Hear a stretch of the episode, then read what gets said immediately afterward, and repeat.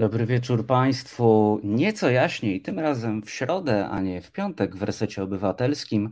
Ja nazywam się Kornel Wawrzyniak ze sterami e, Iza Kiszczak i bardzo miło mi Państwa powitać, powitać. Taka dzisiaj drobna zamianka, chociaż ci, którzy są z nami od początku, wiedzą, że to jest taka niespodziewana zamiana z powrotem na, można powiedzieć, właściwe, pierwotne miejsce, bo nieco jaśniej e, bywało przez e, ponad, chyba ponad rok w środy o tej porze, więc dzisiaj zresztą całkiem adekwatnie w ogóle w tej środowej naszej ramówkowej e, zieleni, o tym przekonacie się za chwilę, czemu, czemu ta zieleń jest dzisiaj tak e, istotna. I cóż, proszę Państwa, witam bardzo serdecznie wszystkich, którzy już z nami są. Jest Mira, Grzegorz, Marian, Gitar, Jam Session. No my się tak w piątki to średnio widujemy e, gitar. E, bardzo mi e, trochę brakuje mi właśnie chyba tych środowych naszych spotkań. Jest Ewa, Bart, Jola, Charlie, Martin już są z nami. Gitar Jam Session pyta, jakie temperatury u Was w Hamburgu? Dziś było 38 stopni. U nas też jest E, mocno średnio. Przesadzałem dzisiaj e, kwiatek, e, monsterę przesadzałem. Wiem, to trochę nie sezon, co prawda, ale no ona już potrzebowała przesadzenia i muszę Wam powiedzieć, drodzy Państwo, że hmm, no zmęczyłem się a ona wcale taka duża nie jest, a zmęczyłem się, więc temperatury są okropne też 35-36 stopni jest w Warszawie, zresztą w reszcie e, Polski, w innych częściach kraju jest podobnie. E, I cóż, e, tak to wygląda. Charlie Bert mnie tutaj dopytuje też, dobry wieczór, czy Kornel zerknął na poszukiwaczy okazji i poznał różne wały e, w necie. E, to a propos naszego piątkowego spotkania, drugiej godziny w nieco jaśniej piątkowym. E, jeszcze nie zerknąłem, ale Charlie obiecuje, że do przyszłego naszego spotkania będę już obkuty, jeśli chodzi o wały w necie i na pewno podzielę się swoimi wrażeniami. I to tak tytułem wstępu. Proszę Państwa, dzisiaj spotkaliśmy się też w zieleni, nie bez powodu, ponieważ Sąd Najwyższy Stanów Zjednoczonych odwrócił e, niecały miesiąc temu, bo dzisiaj mamy 20 lipca, to stało się 24 czerwca, e, odwrócono wyrok e, Roe versus Wade dotyczący prawa Amerykanek do aborcji. To tak w skrócie nasza dzisiejsza gościna Martyna Zachorska, znana jako pani od feminatywów, nam wytłumaczy, jak to dokładnie jest, bo to też nie było takie proste, że po prostu było to prawo do aborcji, ale to już za chwilę. E, I proszę Państwa, tutaj dwa bardzo ciekawe zjawiska. Po pierwsze, wytłumaczymy sobie całą sytuację związaną e, z aborcją przed i po odwróceniu wyroku Roe versus Wade w Stanach Zjednoczonych, bo nigdy e, za mało takiej wiedzy. E, po drugie, przyjrzymy się aspektowi, który mnie bardzo zastanowił. Pisała o tym innymi e, Sylwia Czubkowska w Spiders Web Plus po ogłoszeniu wyroku Roe vs. Wade, a raczej odwróceniu tego wyroku, e, a mianowicie chodzi o sieci społecznościowe, o big techy, które od razu po ogłoszeniu właściwie, tuż po ogłoszeniu wyroku, mm, odwrócenia tego wyroku, zaczęły blokować treści o aborcji a podobno gdzieś tam jest przestrzeń na wolność słowa. Mm, jest to dosyć skomplikowane, jak się okazuje, e, i o tym będziemy dzisiaj z naszą gościnią Martyną Zachorską rozmawiać w pierwszej godzinie nieco jaśniej, a w drugiej godzinie, e, co zapowiem już teraz, widzimy się z redaktorem Jakubem Dymkiem, który miał nam opowiedzieć, jak zapowiadałem w sieci, o tym, dlaczego wolność słowa mm, nie jest lubiana, nikt za nią nie przepada, ale drobna zmiana planów. E, przeczytałem, bo zdarza się to e, ogólnie jednym dziennikarzom czytać teksty innych dziennikarzy. Przeczytałem tekst e, redaktora Dymka w tygodniku Przegląd, który, no cóż, stara się odpowiedzieć na pytanie, czy Donald Tusk stał się lewakiem.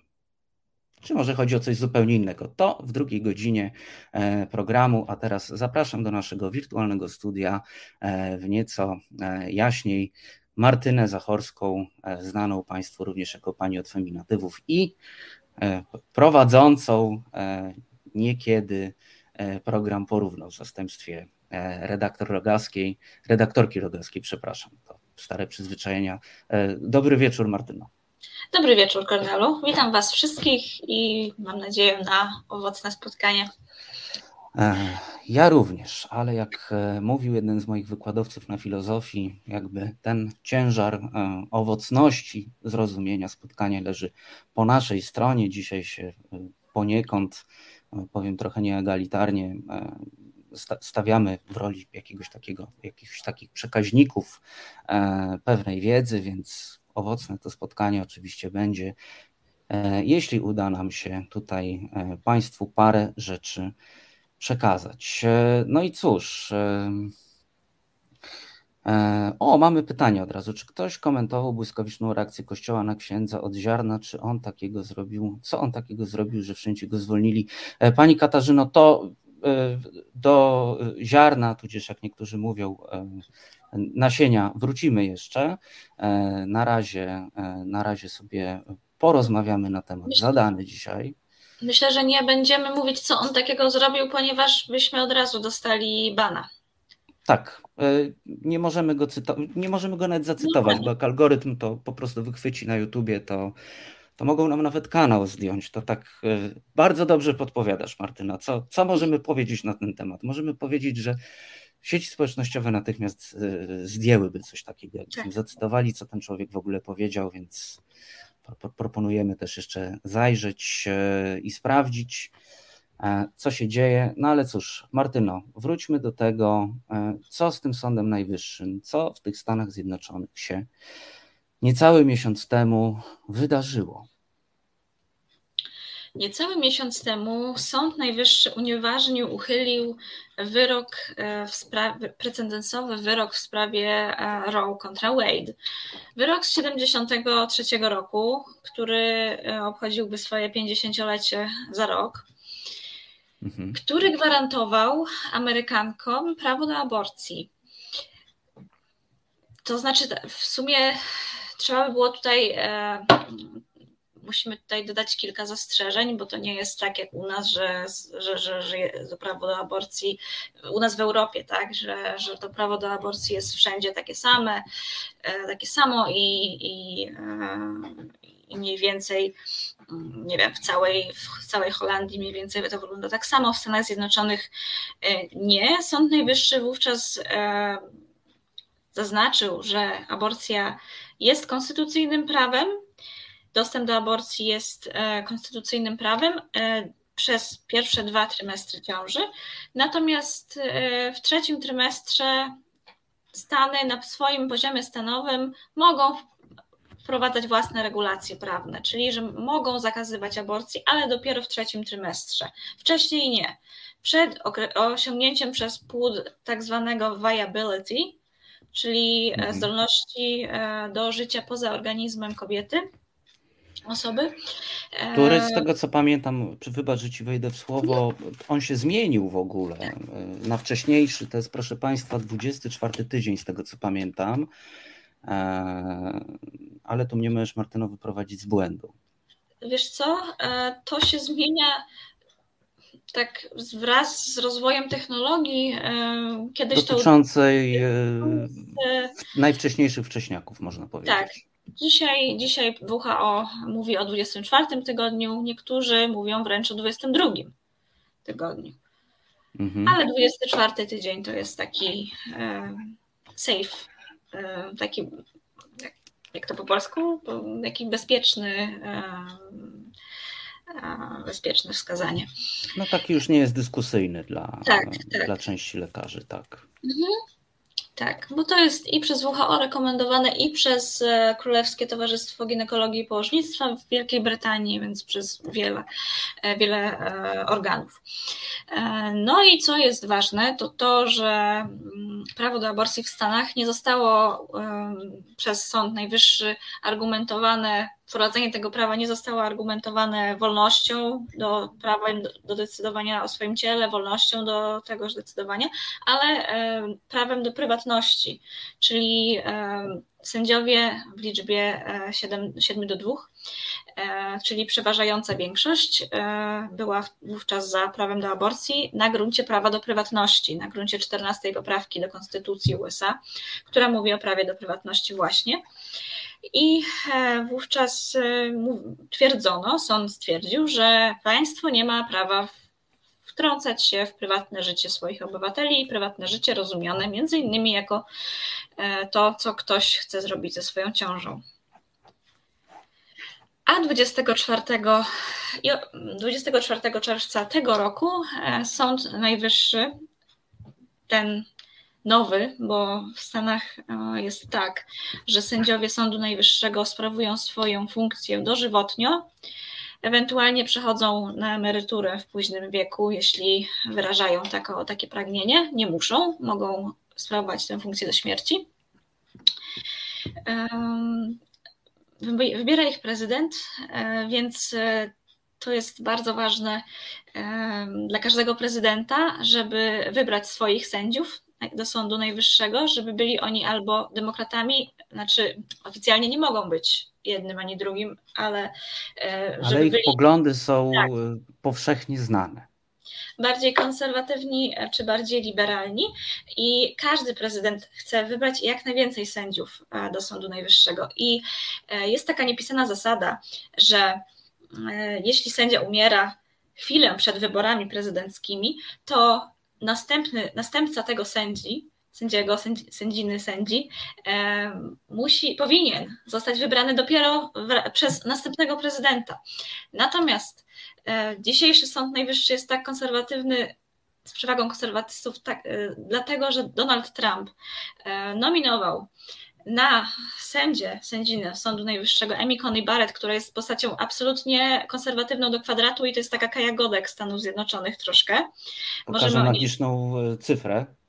Siódemkę dzieci ma, proszę Państwa. Tak, tak, tak, ma siódemkę dzieci.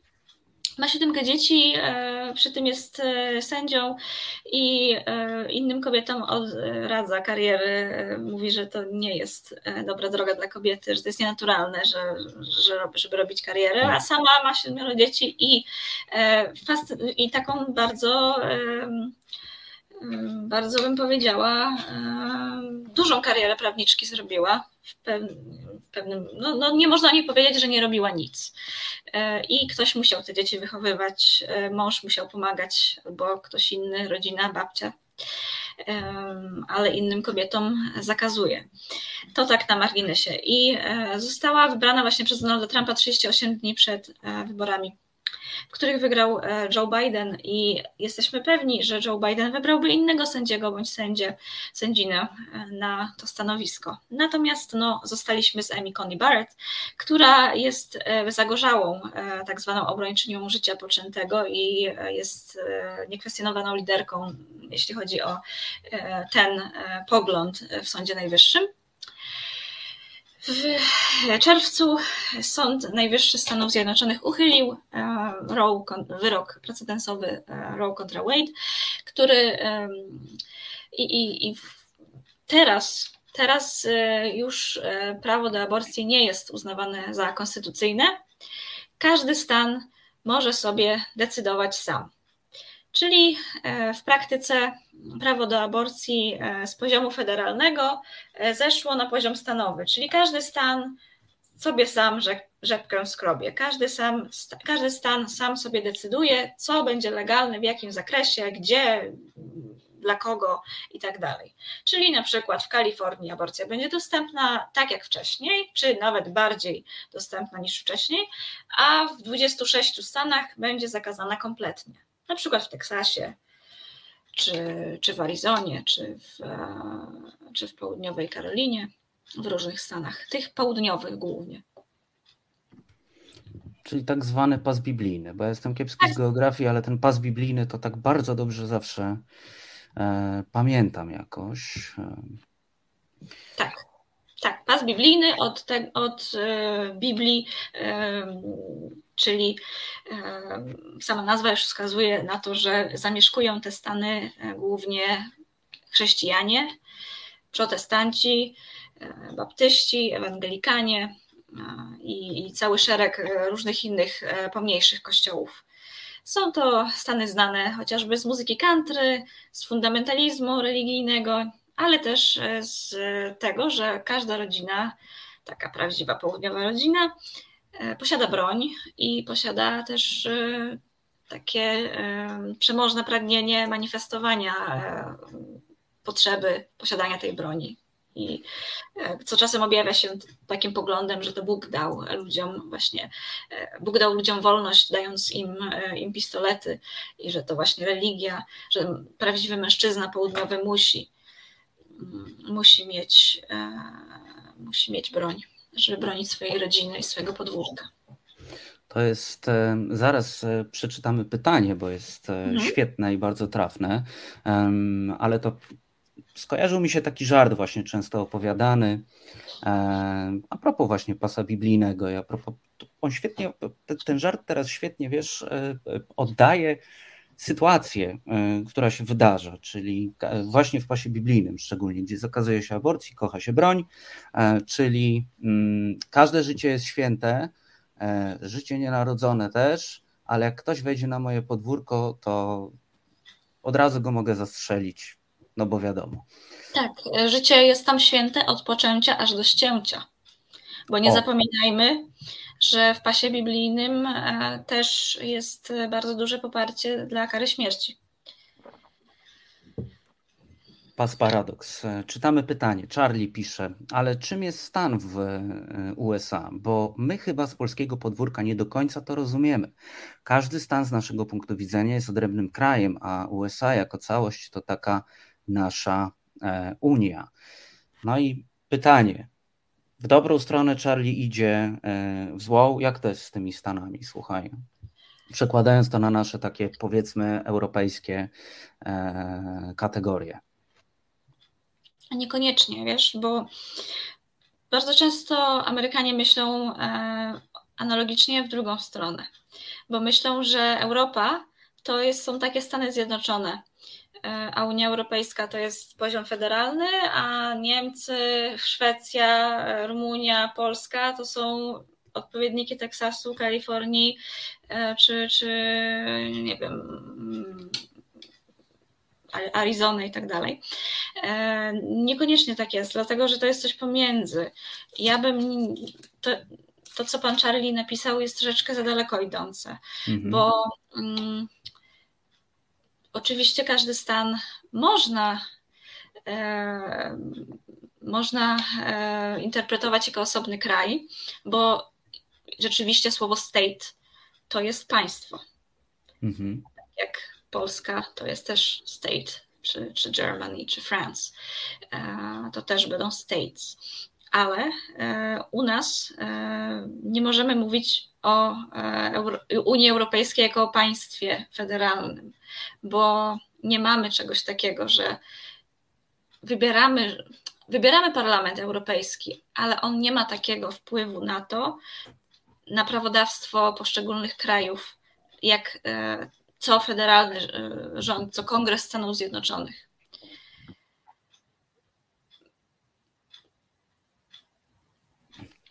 Tak. Przepraszam, już, już wracam, musiałem. Nie w tę dziurkę woda poleciała, przepraszam. Nie mamy, tak, nie mamy, nie mamy czegoś takiego jak, jak tam. E, u nas w Unii Europejskiej e, nie ma czegoś takiego, że jest e, Sąd Najwyższy Unii Europejskiej, który mógłby decydować o prawie w każdym, w każdym kraju członkowskim, w każdym państwie członkowskim, mimo tego, że mamy oczywiście Trybunał, e, to, to nie jest to samo. E, poza tym. Charlie się upiera, słuchaj. Mhm. Na czacie. Mówi, ale jak pomiędzy? To nie jest interpretacja, to jest definicja USA i poszczególnych stanów. Tu nie ma nic pomiędzy, z całym szacunkiem, mówi ci Charlie. No, nam mówi. Mhm. Każdy stan, każdy stan jest osobnym państwem, ale to nie ma przełożenia na e, Unię Europejską i Europę. E, bo jednak e, w Stanach Zjednoczonych te różnice zasadzają się tak jakby. Mm, te, te różnice między poszczególnymi stanami są dużo mniejsze niż różnice pomiędzy poszczególnymi państwami w Unii Europejskiej. W Stanach ta różnica właśnie się dzieli mniej więcej tak ona tak się rozciąga jak ta linia podziału politycznego, czyli demokraci, republikanie i ci progresywni i ci bardziej fundamentalistyczni, czyli e, bardzo upraszczając południe i północ, pamiętajmy, że te podziały są, był, były zawsze tak głębokie, to przecież one doprowadziły do wojny domowej, zwanej u nas e, secesyjną. E, tam, jakby nie patrzeć, Kalifornia i Nowy Jork raz, i Teksas, Arizona, e, Karoliny, e, czy, czy, czy, czy, nawet, nawet, nawet e, Floryda mają ze sobą więcej wspólnego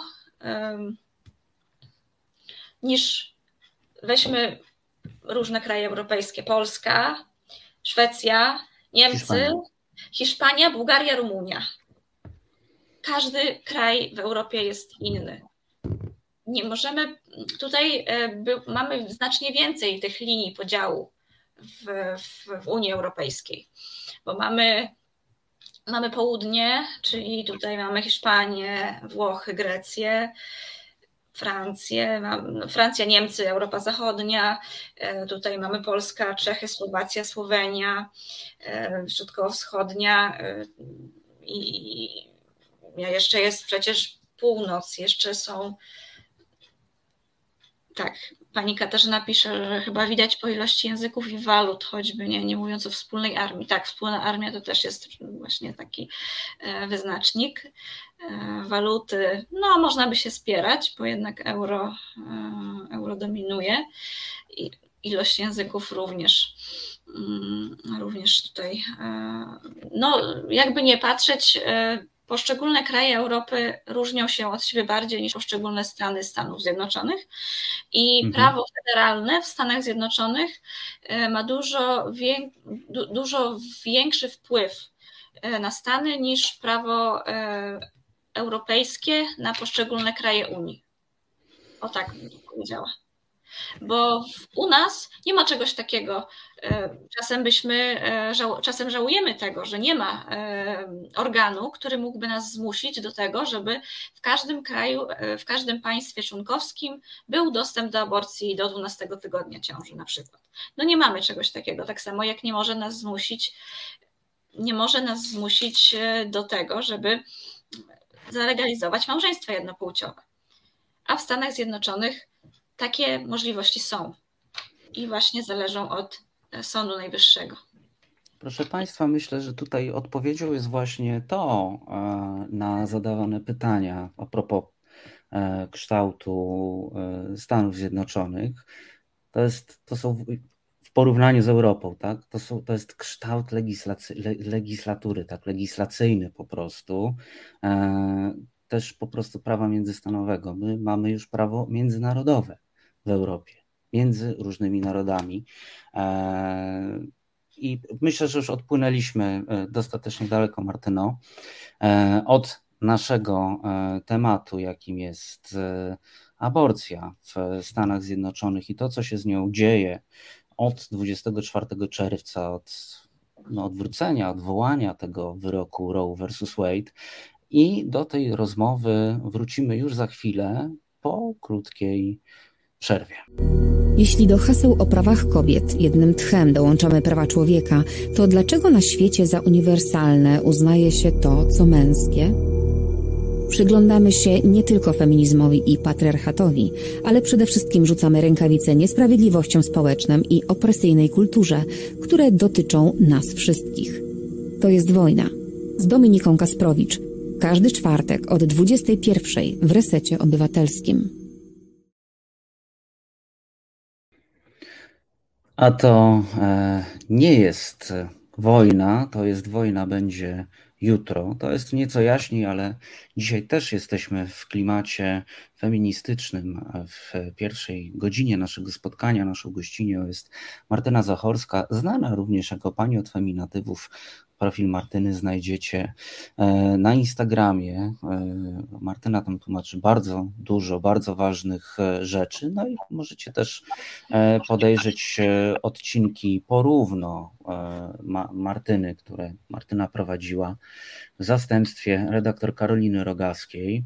A my rozmawiamy, proszę Państwa, o czymś, co ja nazywam odwróceniem wyroku Roe versus Wade z 24 czerwca mm, tego roku e, Sąd Najwyższy Stanów Zjednoczonych po prostu anulował coś, co od 74 roku obowiązywało e, i zrobiło się niemałe zamieszanie, jeśli chodzi o prawa reprodukcyjne kobiet w Stanach e, Zjednoczonych, ale również w internecie. To w internecie nie tylko zresztą amerykańskim, ale tak naprawdę na skalę światową, bo jeśli e, w internecie, e, w mediach społecznościowych, takich jak Facebook, e, Instagram czy inne,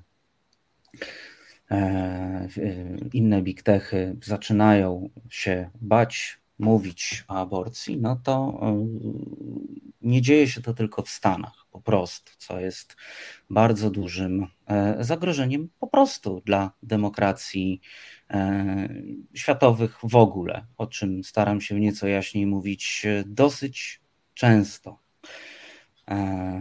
No i cóż, wracamy, Martyno, wracamy, wybacz ten przydługi, przydługi wstęp do drugiej części naszego spotkania.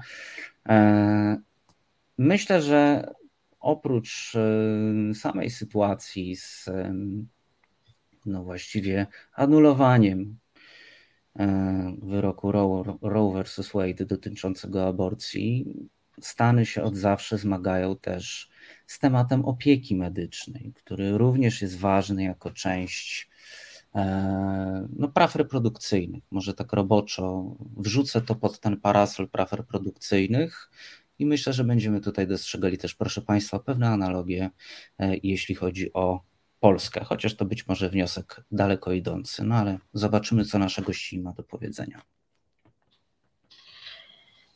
Tak, oczywiście musimy przyglądać się tej sprawie, jeśli e, mamy, jeśli na, na, sercu leży nam kwestia praw reprodukcyjnych w Polsce. Między innymi dlatego, że ruch pro-life e, to jest ruch amerykański i on ma swoje początki właśnie w Stanach Zjednoczonych i polscy aktywiści nie ukrywają, że szkolili się e, u amerykańskich aktywistów, amerykańskich liderów i te wszystkie metody, które my widzimy, na przykład te płodobusy niesławne, to są wszystko metody znane z ulic e, południowych Stanów.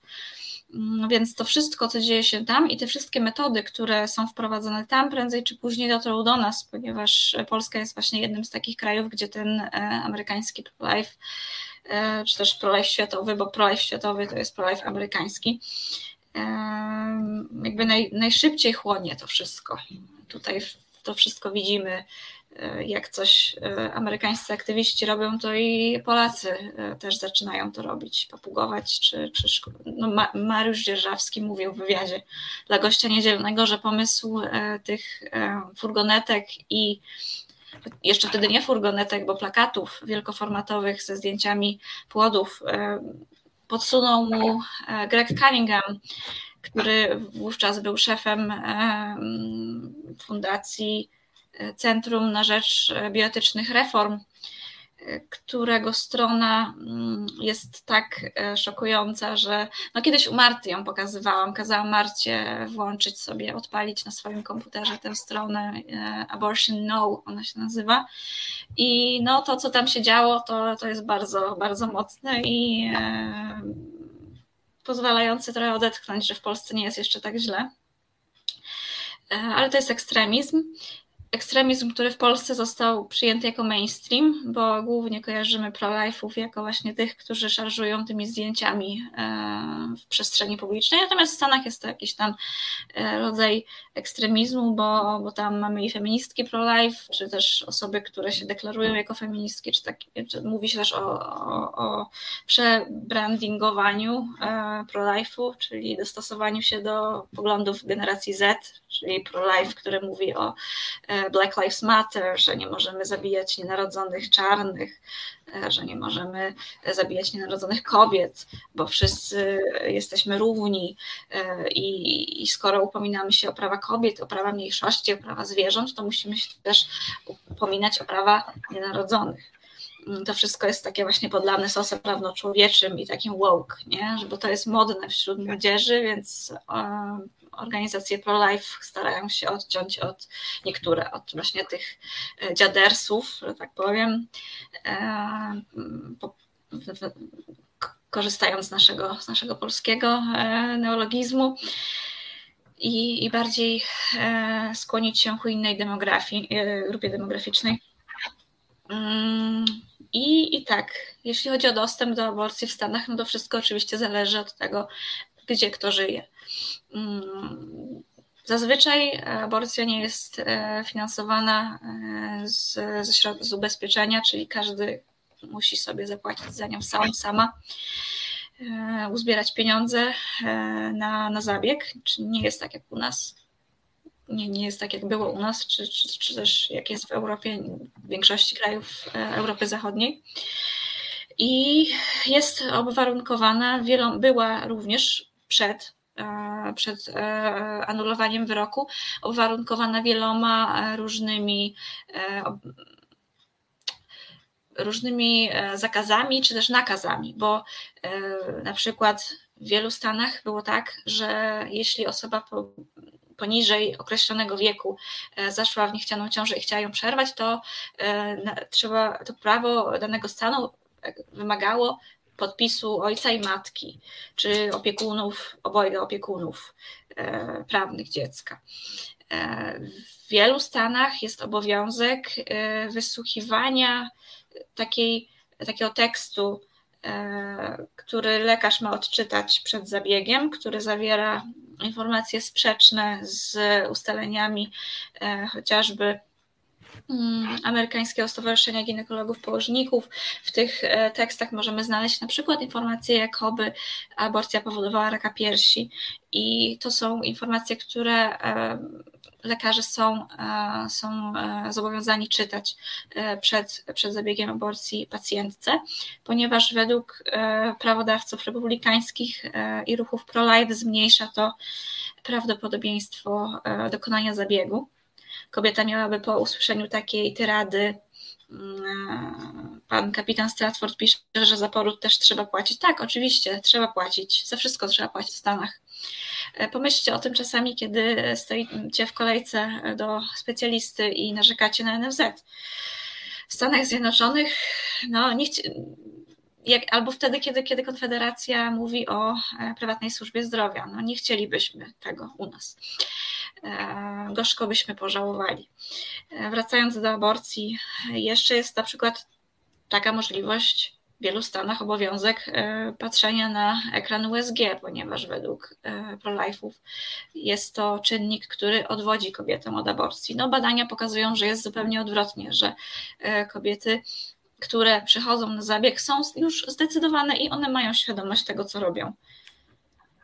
Pani Katarzyna Saręba-Niedźwiecka pisze, że wow, prawo każe czytać fałsz, nieźle. Tak, niektórzy lekarze zaczynają, czyta, zaczynają e, swoje, ten, ten obowiązkowy fragment od powiedzenia, że wiem, że to, co pani za chwilę przeczytam, jest nieprawdą, ale prawo mnie obliguje do tego, żebym to pani przeczytał. I tutaj następuje cała litania e, możliwych skutków aborcji, które w, w opinii tych e, państwa z z, z państwa pro-life'ów jest, są, są skutkami aborcji. Tam jest nie tylko rak piersi, ale też alkoholizm, narkomania, samotne macierzyństwo w przyszłości. No i tam, tam oni już tam po prostu bez, bez żadnych hamulców łączą wiele niepasujących do siebie sytuacji. Tak, to jest, e, to jest sytuacja, kiedy łączysz e, w zeszycie z kropkami kropki nie, nie po kolei, tak? Nie te, nie 1, 2, 3, 4, 5 tam do 100, tylko łączysz jedynkę z dziewiątką i tak dalej. Charlie Belt pisze, Izba Reprezentantów USA przyjęła ustawę zezwalającą na aborcję na życzenie na terenie całego kraju. Amerykańscy biskupi mówią bez ogródek, to nie wybór, a przymus i bezduszne porzucenie. Jak rozumiem, to jest jakiś cytat, bo mamy tutaj cudzysłów. Charlie komentuje, dzieje się,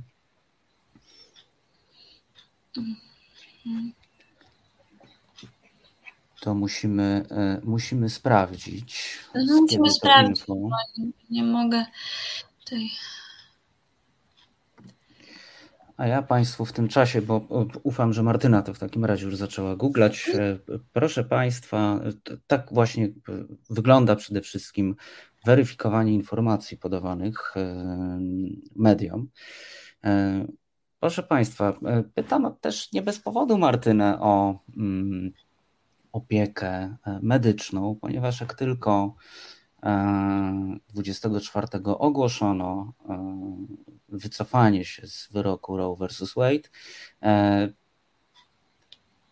do głosu doszły big techy i big techy E, między innymi Amazon, Apple, Disney, mm, Facebook e, zaczęły być takie no e, bardzo pro albo nagle jak się okazuje pisze o tym E,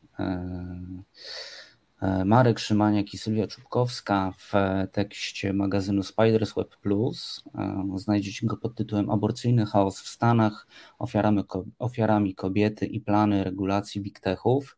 E, no i proszę Państwa, sytuacja jest o tyle ciekawa, że z jednej strony część big techów mówi o tym, że będzie ułatwiało swoim pracowniczkom zrobienie e, aborcji, dokonanie aborcji e, w innym stanie, jeśli akurat pracują w tym, w którym e, zostanie ona zabroniona, a z drugiej strony, jak się temu wszystkiemu przyjrzano, jak się przyjrzeli temu mm, aktywiści, między innymi e, Natalia e, Broniarczyk z aborcyjnego Dream Teamu, która komentuje w tym tekście, okazuje się, że to wszystko nie wygląda tak super. Amazon jest opisywany najpierw jako taka fantastyczna firma, która mówi, no e, to my teraz dajemy 4000 dolarów, możecie jechać do stanu dowolnego, w którym po prostu będziecie mogły liczyć na zabieg. E, no ale potem się okazuje, że to wcale tak nie wygląda, bo jak Państwo wiecie, największą siłą Amazona są ci pracownicy najniższego szczebla, pracowniczki, pracownicy, ci, którzy pracują e, w magazynach e, i ich ten myk dawany przez Bezosa nie obowiązuje, jak się okazuje. To są menedżerki średniego szczebla i w górę w tym momencie. I już, e, już chyba ustaliliśmy, e, Martyno, e, o tak, co chodzi. Tak, to chodzi o, o, tym, chodzi o ten executive, o, o, chodzi o ten executive order Joe Bidena, czyli prezydencki projekt, który ma który, który jest ustawą, która miałaby zezwalać na aborcję na terenie całego kraju. Pisałam o tym. E, pisałam o tym chyba tydzień temu, może półtora tygodnia temu, kiedy tylko Joe Biden ogłosił, e, ogłosił ten, ten projekt. On ma przede wszystkim ułatwić dostęp do aborcji farmakologicznej i wprowadzić takie przygraniczne, mobilne kliniki, coś takiego jak u nas mieliśmy w 2003 roku Langenort, czyli pływająca klinika aborcyjna na wodach eksterytorialnych, e, która przy, przyjechała, przypłynęła e, do Władysławowa bodajże I, I tam na pokładzie tejże kliniki można było e, zrobić e, legalną aborcję, przeprowadzić legalną aborcję, ponieważ była na terenie wód eksterytorialnych nie należących do żadnego państwa, więc, więc można było tam, tam skorzystać z prawa holenderskiego, bo holenderski statek, bo był to holenderski statek. Tutaj Biden chce wprowadzić takie mobilne kliniki, które by jeździły od stanu do stanu i e, oferowały, e, oferowały zabiegi aborcji. E, ponadto też ten dokument zobowiązuje rządowe agencje do ochrony danych osobowych kobiet, które szukają informacji o aborcji, żeby żadne informacje z telefonów, z aplikacji nie przedostały się w ręce władz stanowych to jest właśnie ta kwestia big techu, o, który, o której mówiłeś przed chwilą, żeby na przykład nikt nie wykorzystywał danych z aplikacji do śledzenia cyklu menstruacyjnego, bo to też było przedmiotem e, obaw wielu, wielu kobiet w Stanach Zjednoczonych. I tu ci się wtrącę, bo e, są duże nadzieje wiązane z tym, że będą właśnie e, Google ma pracować nad czymś takim, żeby tych furtek nie było, bo był w ogóle pomysł na furtki przeróżne. Zresztą Apple odmówiło jakiś czas temu e, dostawania się, robienia backdoorów do, e, do swoich produktów, a potem okazało się, że jednak rozważają zrobienie backdoorów wykrywających w galeriach zdjęć treści o charakterze pedofilnym. No i właśnie, okazuje się, że nie jest to takie proste technologicznie, żeby e, gdzieś zablokować e, służbom to wejście, ale Google pracuje nad technologią, która miałaby sprawić, że nawet Google nie będzie wiedziało i nie będzie miało dostępu do tych e, danych, które byłyby potrzebne służbom. No, to zaczyna przypominać inkwizycję. Podsumowując to, co mówiliśmy o ustawie, to nie jest tak, że teraz będzie aborcja dostępna w każdym stanie bez ograniczeń, bo tak naprawdę mm, to, to prezydent ma tutaj mało do powiedzenia. To, będzie, to jest ustawa, która ma zapewnić szerszy dostęp do aborcji farmakologicznej i wprowadzić właśnie te kliniki mobilne. E, co już też jest, e, widziałam na polskich e, prawicowych forach wyśmiewane, że będą jeździć jakieś busy, aborcjobusy, czy co to tam jeszcze, no i chronić dane osobowe. Jak to będzie z tą ochroną danych osobowych, no nie wiemy. Wiemy natomiast, że dzieją się rzeczy straszne, ponieważ dziś przeczytałam, że mm, amerykańskie amerykańskie kolegium lekarzy reumatologów wystosowało oświadczenie dotyczące dostępu do leków na, na, na choroby e, reumatyczne, e, bowiem okazuje się, że część lekarzy zaleca czy też nakazuje kobietom, pacjentkom zaprzestanie przyjmowania tychże leków mimo tego, że one są im potrzebne do funk normalnego funkcjonowania na co dzień, ponieważ są to leki teratogenne, czyli powodują, mogące powodować poronienie. Tak. Lekarze chcą chronić siebie, chronić, czy, czy, czy farmaceuci, bo farmaceuci też coraz częściej odmawiają, e, odmawiają przyjmowania, realizowania recept na leki teratogenne, nie chcą po prostu e, mieć problemu e, we władzach Stanów, z władzami Stanów które są, e, które są konserwatywne, czy wręcz fundamentalistyczne. I właśnie w magazynie Fortune e, czytałam wypowiedź kobiety, co będzie jutro u mnie na Instagramie w poście opisane, która ma 27 lat, choruje na toczeń i której lekarz e, odmówił wypisania recepty na leki potrzebne jej do życia, bo nazwijmy to tak, do, do życia normalnego funkcjonowania, do pracy. E, ona, ona nie może stać przez, przez dłuższy czas. E, bardzo, ta choroba bardzo poważnie wpływa na, na funkcjonowanie całego jej organizmu, ponieważ są to leki teratogenne i w świetle dzisiejszej ustawy, w świetle, w świetle ustawy, która obowiązuje w jej stanie. Ona jest, z tego co pamiętam, z Virginii. E, w związku z zakazem aborcji, który obowiązuje w jej stanie, nie może e, przepisywać tego leku, ponieważ może dojść do poronienia i miałby później problemy prawne. E, zatem amerykańskie Towarzystwo Lekarzy Reumatologów mm, wydało takie oświadczenie, które nakazuje szerszy, które zaleca szerszy dostęp do, e, do leków, do wszystkich leków, które były dostępne do tej pory e, dla kobiet, niezależnie od tego, czy mogą one powodować poronienie, czy nie, bo dochodzimy do jakiejś po prostu chorej sytuacji, w której lekarz e, chroni swój tyłek. No, co jest oczywiście zrozumiałe, ale nie chce leczyć, ze względu na możliwe konsekwencje e, związane z, z ciążą i e, dochodzimy do sytuacji, w której to prawo zakazujące aborcji ma wpływ nie tylko na pacjentki szukające aborcji, ale też na pacjentki chcące się leczyć na zupełnie inne e, schorzenia i poszukujące zupełnie innych leków niż leki powodujące poronienie. Proszę Państwa, taką e, najpopularniejszą e, substancją, e, którą wspomina Martyna, jest lek, który nazywa się artrotek. I on po prostu w swoim składzie oprócz diklofenaku zawiera misoprostol, jako tą drugą substancję, tak zwaną czynną. No i jest to rzeczywiście lek przeciwbólowy i przeciwzapalny, który też oczywiście przy domowych sposobach dawno temu niektóre kobiety również w Polsce starały się, żeby go w odpowiedniej dawce zażyć, bo wtedy y, zażywały taką ilość mizoprostolu, że działało to tak samo jak po prostu e, obecnie e, używany mizoprostol. Od i cała rzecz. Tutaj Charlie Bell się oburzył, czy lekarz ma chronić siebie, czy leczyć, co ważniejsze, prawo czy zdrowie. Charlie na pewno w Stanach najważniejsze zawsze będzie prawo.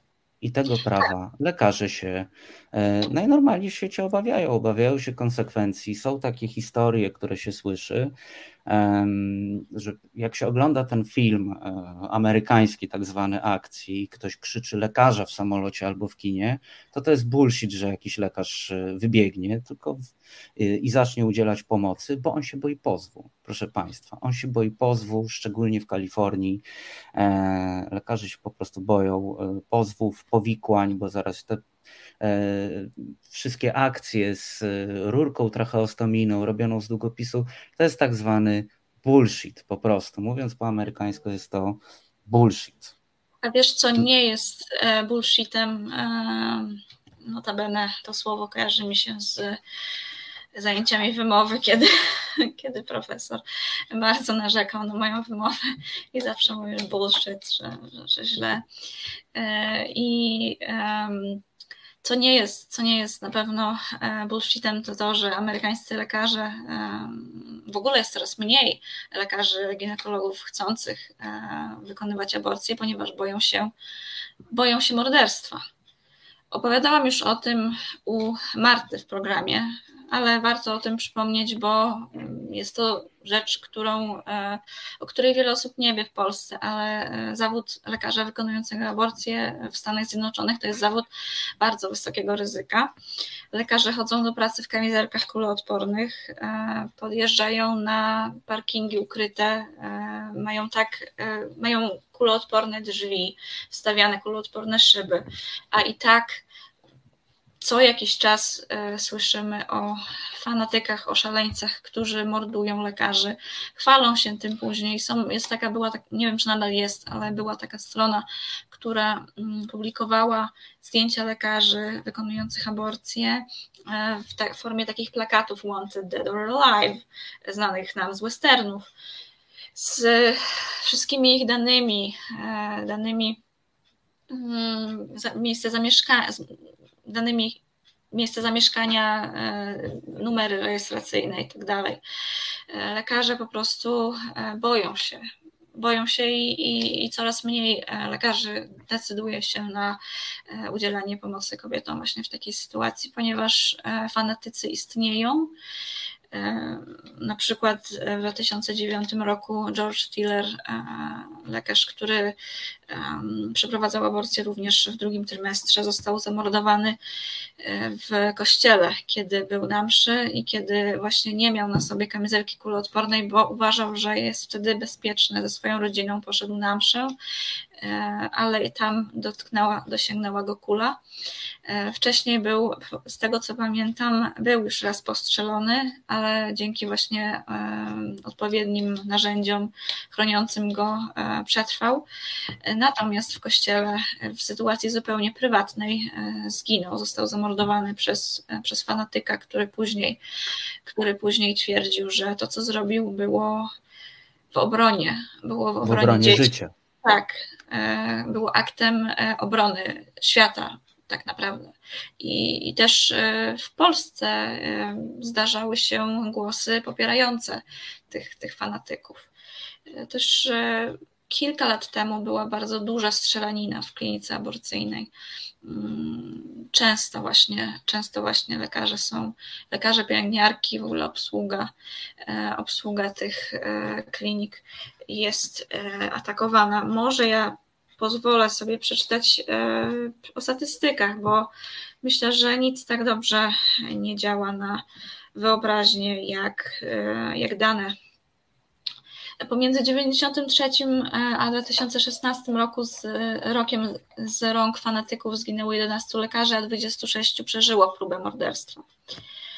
Pomiędzy 1977 a 2015 miało miejsce 7200 zgłoszonych aktów przemocy wobec klinik, przemocy fizycznej wobec klinik, w tym 42 ataki bombowe i 185 podpaleń.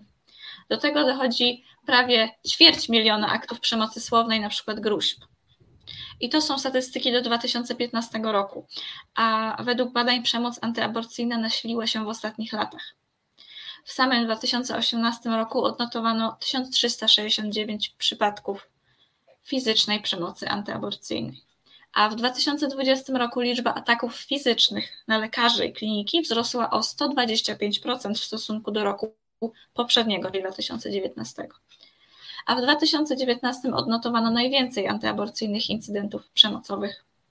Najwięcej od 1977 roku, kiedy to zaczęto zbierać statystyki na ten temat i było to prawie 125 tysięcy przypadków przemocy.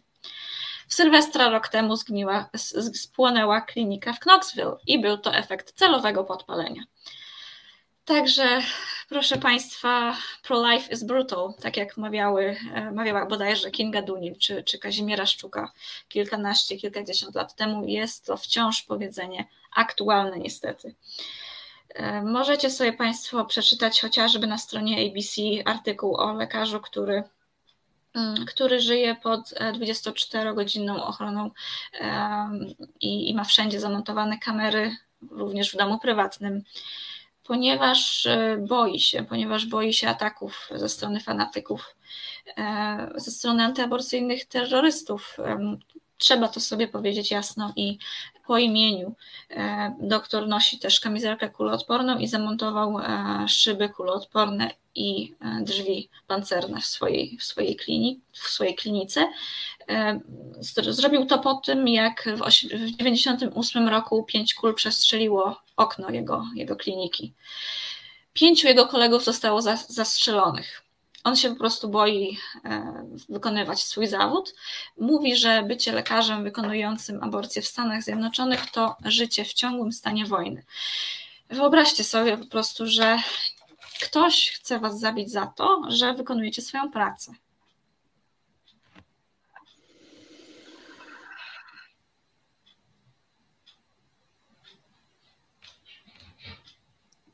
ten dźwięk zegara w tle myślę, że jest e, znamienny, zaznaczający tę ciszę nad tą e, refleksją. Martyno, dane są przerażające. Dane są po tak, prostu przerażające. I teraz, żeby jeszcze i Ciebie, i Państwa zagotować, przeczytam Wam,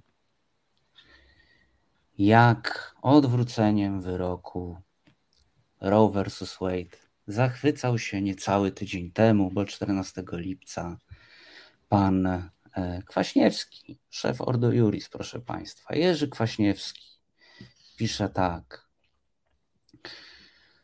To, co dzieje się w USA, ma bezpośrednie przełożenie na cały zachodni świat. Osamotniona często Polska zyskuje potężnych sojuszników. Nasza ojczyzna, która dzięki zdecydowanej postawie Jana Pawła II oraz wytężonej pracy przyjaciół życia od 30 lat wzmacnia ochronę dzieci nienarodzonych, przedstawiana jest dzisiaj w prasie amerykańskiej jako wzór dla republikańskich stanów.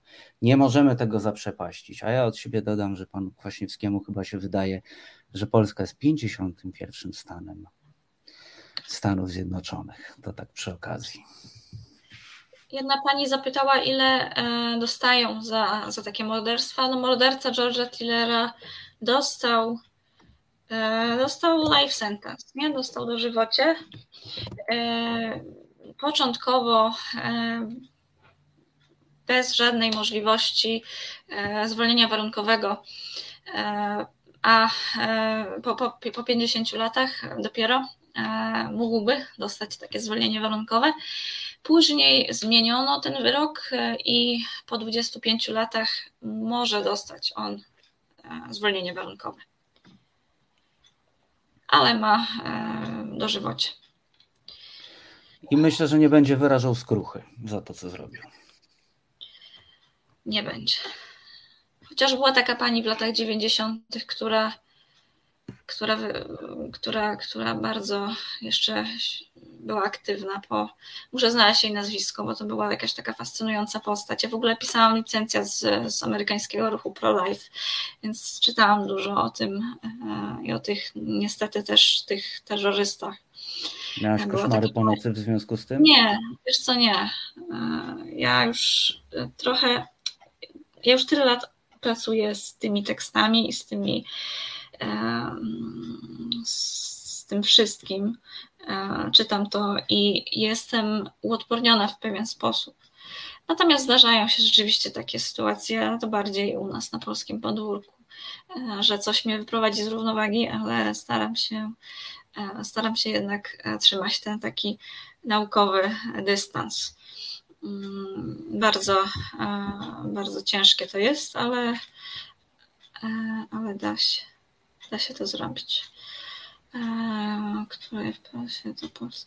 A której to prasie o Polsce pisali, że tak z ciekawości zapytam, to pan z Ordo Juris u siebie na swojej stronie e, napisał i później e, oczywiście to było przedrukowywane w różnych mediach prawicowych, tak, w polityce, PL, do rzeczy i tak dalej.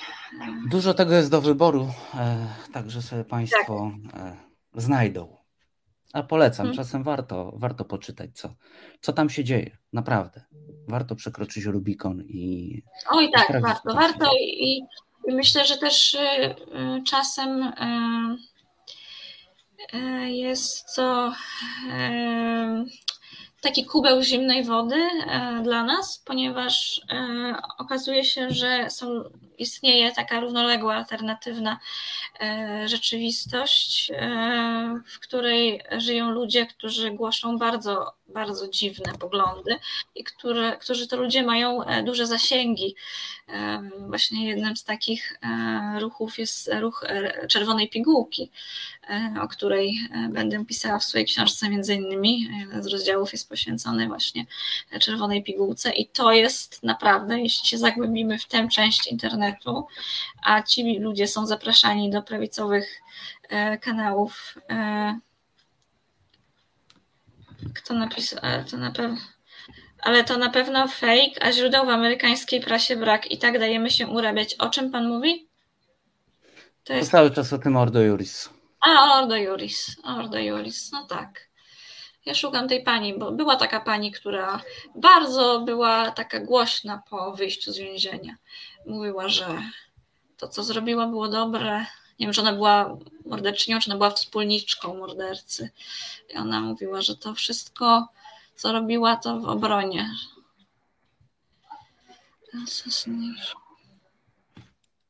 O proszę, nawet, e, nawet morderstwo George'a Tillera było e, motywem jednego z odcinków e, serialu Prawo i Porządek. Także jeśli Państwo chcą się dowiedzieć czegoś w lekki sposób na ten temat, to polecam. Odcinek nazywa się Dignity, godność. Kurczę, nie pamiętam jak się nazywa ta pani, ale ona była powiązana z Operation Rescue. To jest taka grupa, której e, członkowie się przywiązywali do krzeseł i przywiązywali się do drzwi. Tak jak ekolodzy e, w Polsce e, się przywiązywali do drzew, to tak Operation Rescue się przywiązywało do drzwi, do klamek w klinikach aborcyjnych i nie chcieli wyjść. Nie chcieli wyjść, póki, póki dzieci przestaną być mordowane. Ale to ukrócił Bill Clinton w 1992 roku roku, który, kiedy to wprowadził, mm, wprowadził e, zakaz, zakaz e, takiego przemocowego okupowania klinik. A jednak wyszło jak wyszło, bo słyszeliśmy statystyki. Martyno, e, czas na nas.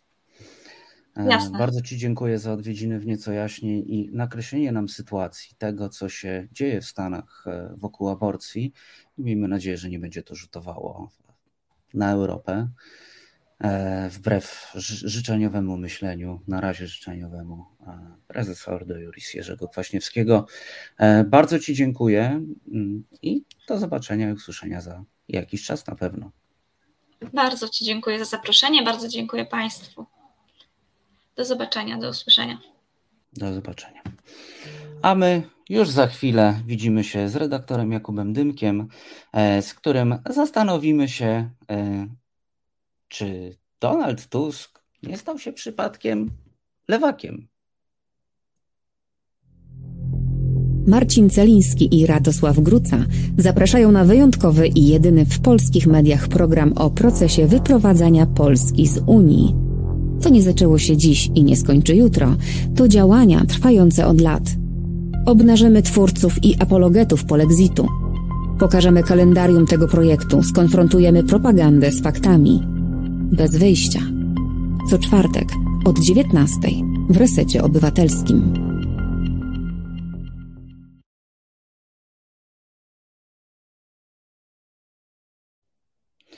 Trochę Państwa e, być może tą e, śmiałą zapowiedzią e, zaskoczyłem. Nie wiem, ja jestem trochę zaskoczony, bo Donald Tusk nagle ma jakieś takie ciekawe pomysły ostatnio. Ciekawe oczywiście z perspektywy osoby, która jest bardziej w lewą stronę, jeśli chodzi o poglądy polityczne.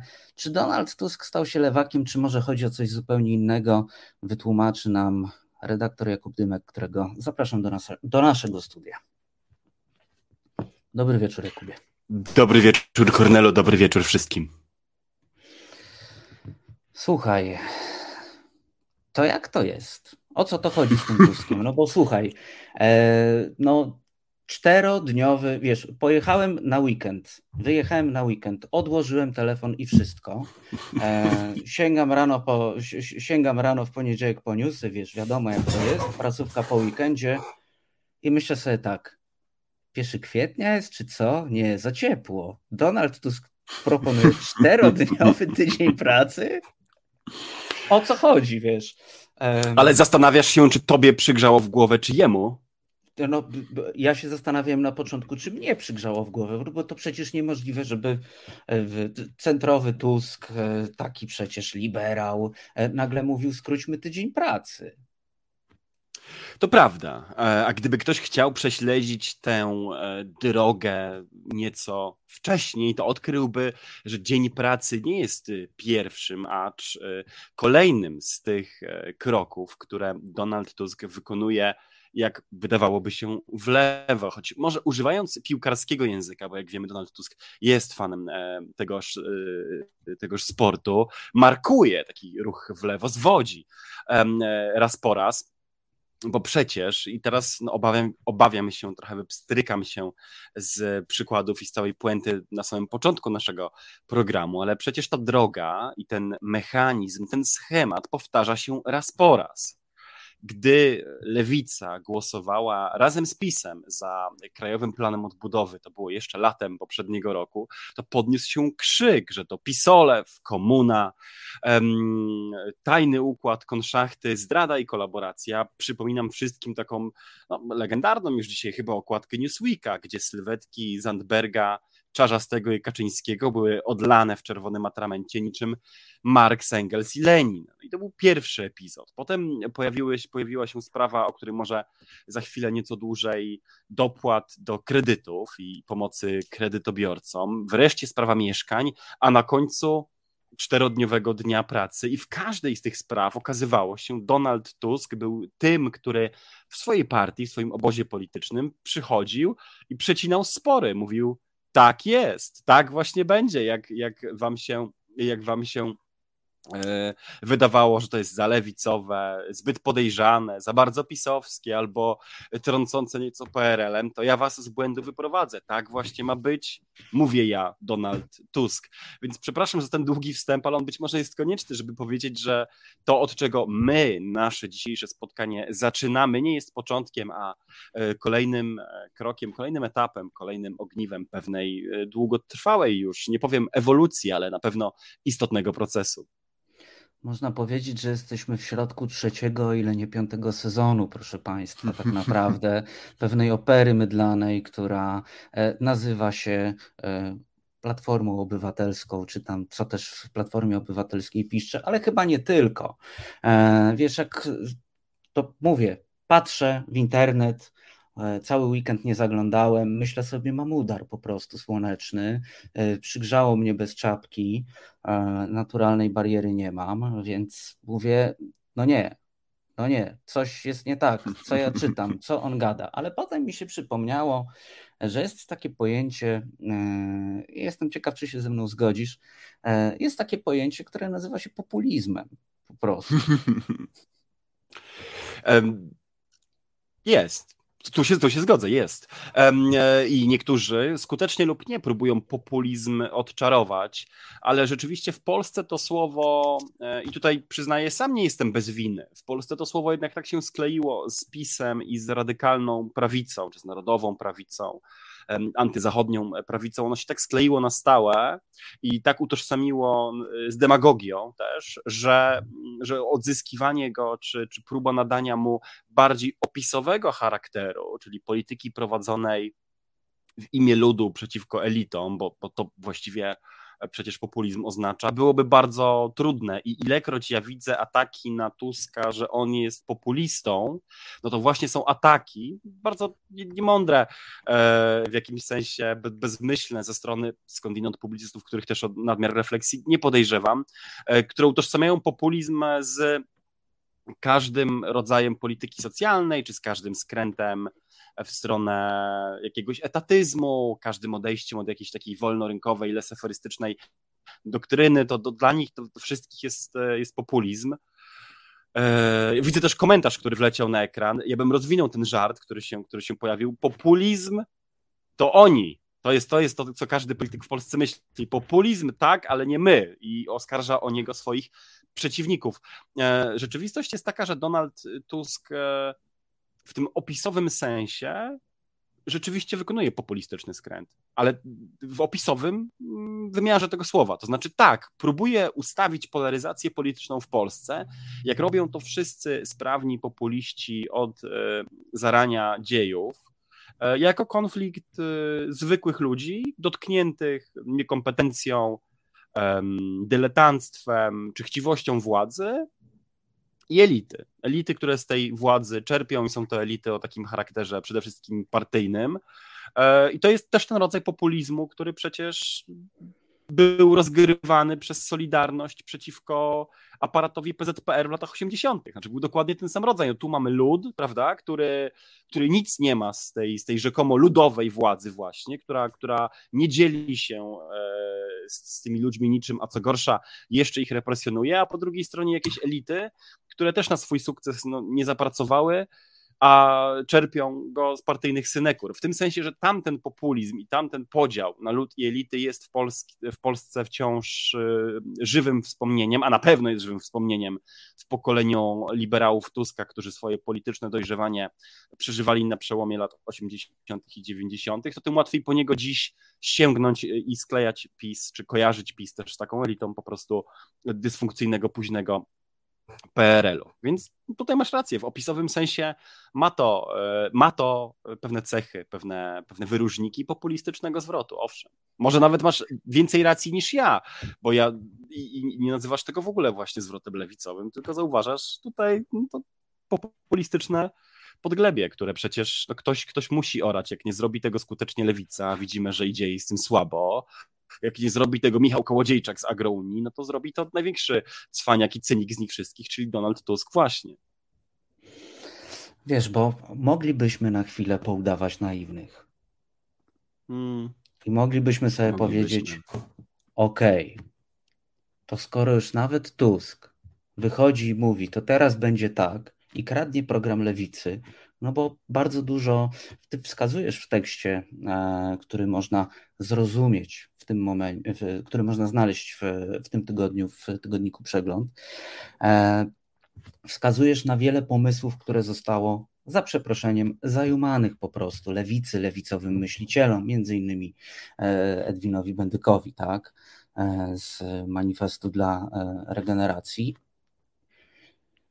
I moglibyśmy sobie powiedzieć tak, no dobra, to może społeczeństwo się obudziło, tak? Jest takie ekstra i, e, i pragnie jednak lewicowych rozwiązań. Skoro Donald Tusk bierze ten program i mówi: OK, to teraz tak będzie, to jest nasza e, oferta wyborcza. No to co? No i, i, co? To, to, prawda jest? To, to tak ma wyglądać? Nagle wszyscy o, są lewicowi? Czy wiesz?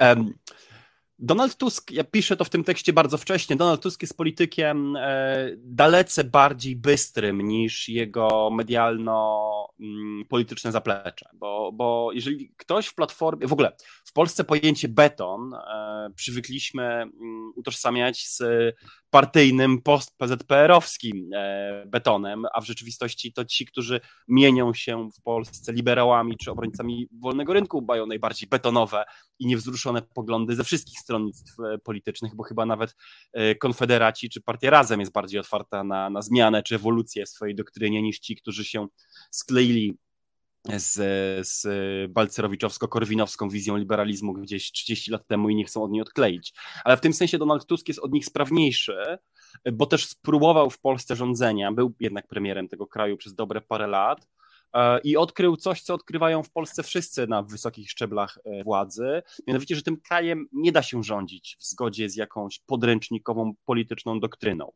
Nie da się w Polsce być e, lewicowcem, socjalistą, liberałem, konserwatystą, narodowcem, gdy dochodzi się do władzy. Okazuje się, że z bardzo wielu różnych powodów, ale władza weryfikuje te wszystkie mm, poglądy i narzuca y, dużo ciaśniejszy gorset y, realizowania polityki. Donald Tusk to wie, Donald Tusk wie, że nie można, nie można e, przyjść do, do gabinetu władzy z jakimś ciasno spisanym, ideowym zestawem doktryn, które należy wprowadzić, żeby uleczyć państwo i zaprowadzić powszechny dobrobyt, no to mówię, czego nie wiedzą jego, jego akolici z różnych tam neoliberalnych think tanków i, i fundacji. I w związku z tym Tusk też przesuwa się, bo nie wiążą go prawie żadne jakieś ideowe sentymenty, prawie, bo pewnie coś tam wierzy, jakiś tam wąski kręgosłup tych poglądów może i mieć, ale przesuwa się w zgodzie z tym, co mówią badania, i z tym, co dyktuje realna sytuacja polityczna w Polsce. Dziś realna sytuacja polityczna w Polsce, a może wręcz należałoby powiedzieć globalnie, e, dyktuje rozwiązania idące z pułapu e, no właśnie państwowego, ponadpaństwowego i z poziomu e, mocnej, bardzo wręcz mocnej ingerencji w, w rynek no, wystarczy powiedzieć o sankcjach, tak? Wystarczy powiedzieć o tym, że dzisiaj rozmawiamy o e, wprowadzeniu w ogóle kontrolowanych cen na rosyjską ropę, po prostu globalnego price cap na, na, na rosyjską ropę. Rozmawiamy o odcinaniu się e, banków od, od Rosji, ale i w ogóle e, od krajów, które obejmujemy sankcjami. Rozmawiamy o wymienianiu się zapasów gazu między krajami europejskimi, o, o tysiącu e, rozwiązań, które wymagają państwowej e, ingerencji i nie ma od tego ucieczki. Więc ktoś, kto chciałby wyjść w tym momencie z jakimś lesaferystycznym programem, z jakimś programem, który mówi tylko państwo minimum, państwo państwo nocny stróż, a najlepsza polityka gospodarcza to brak polityki gospodarczej,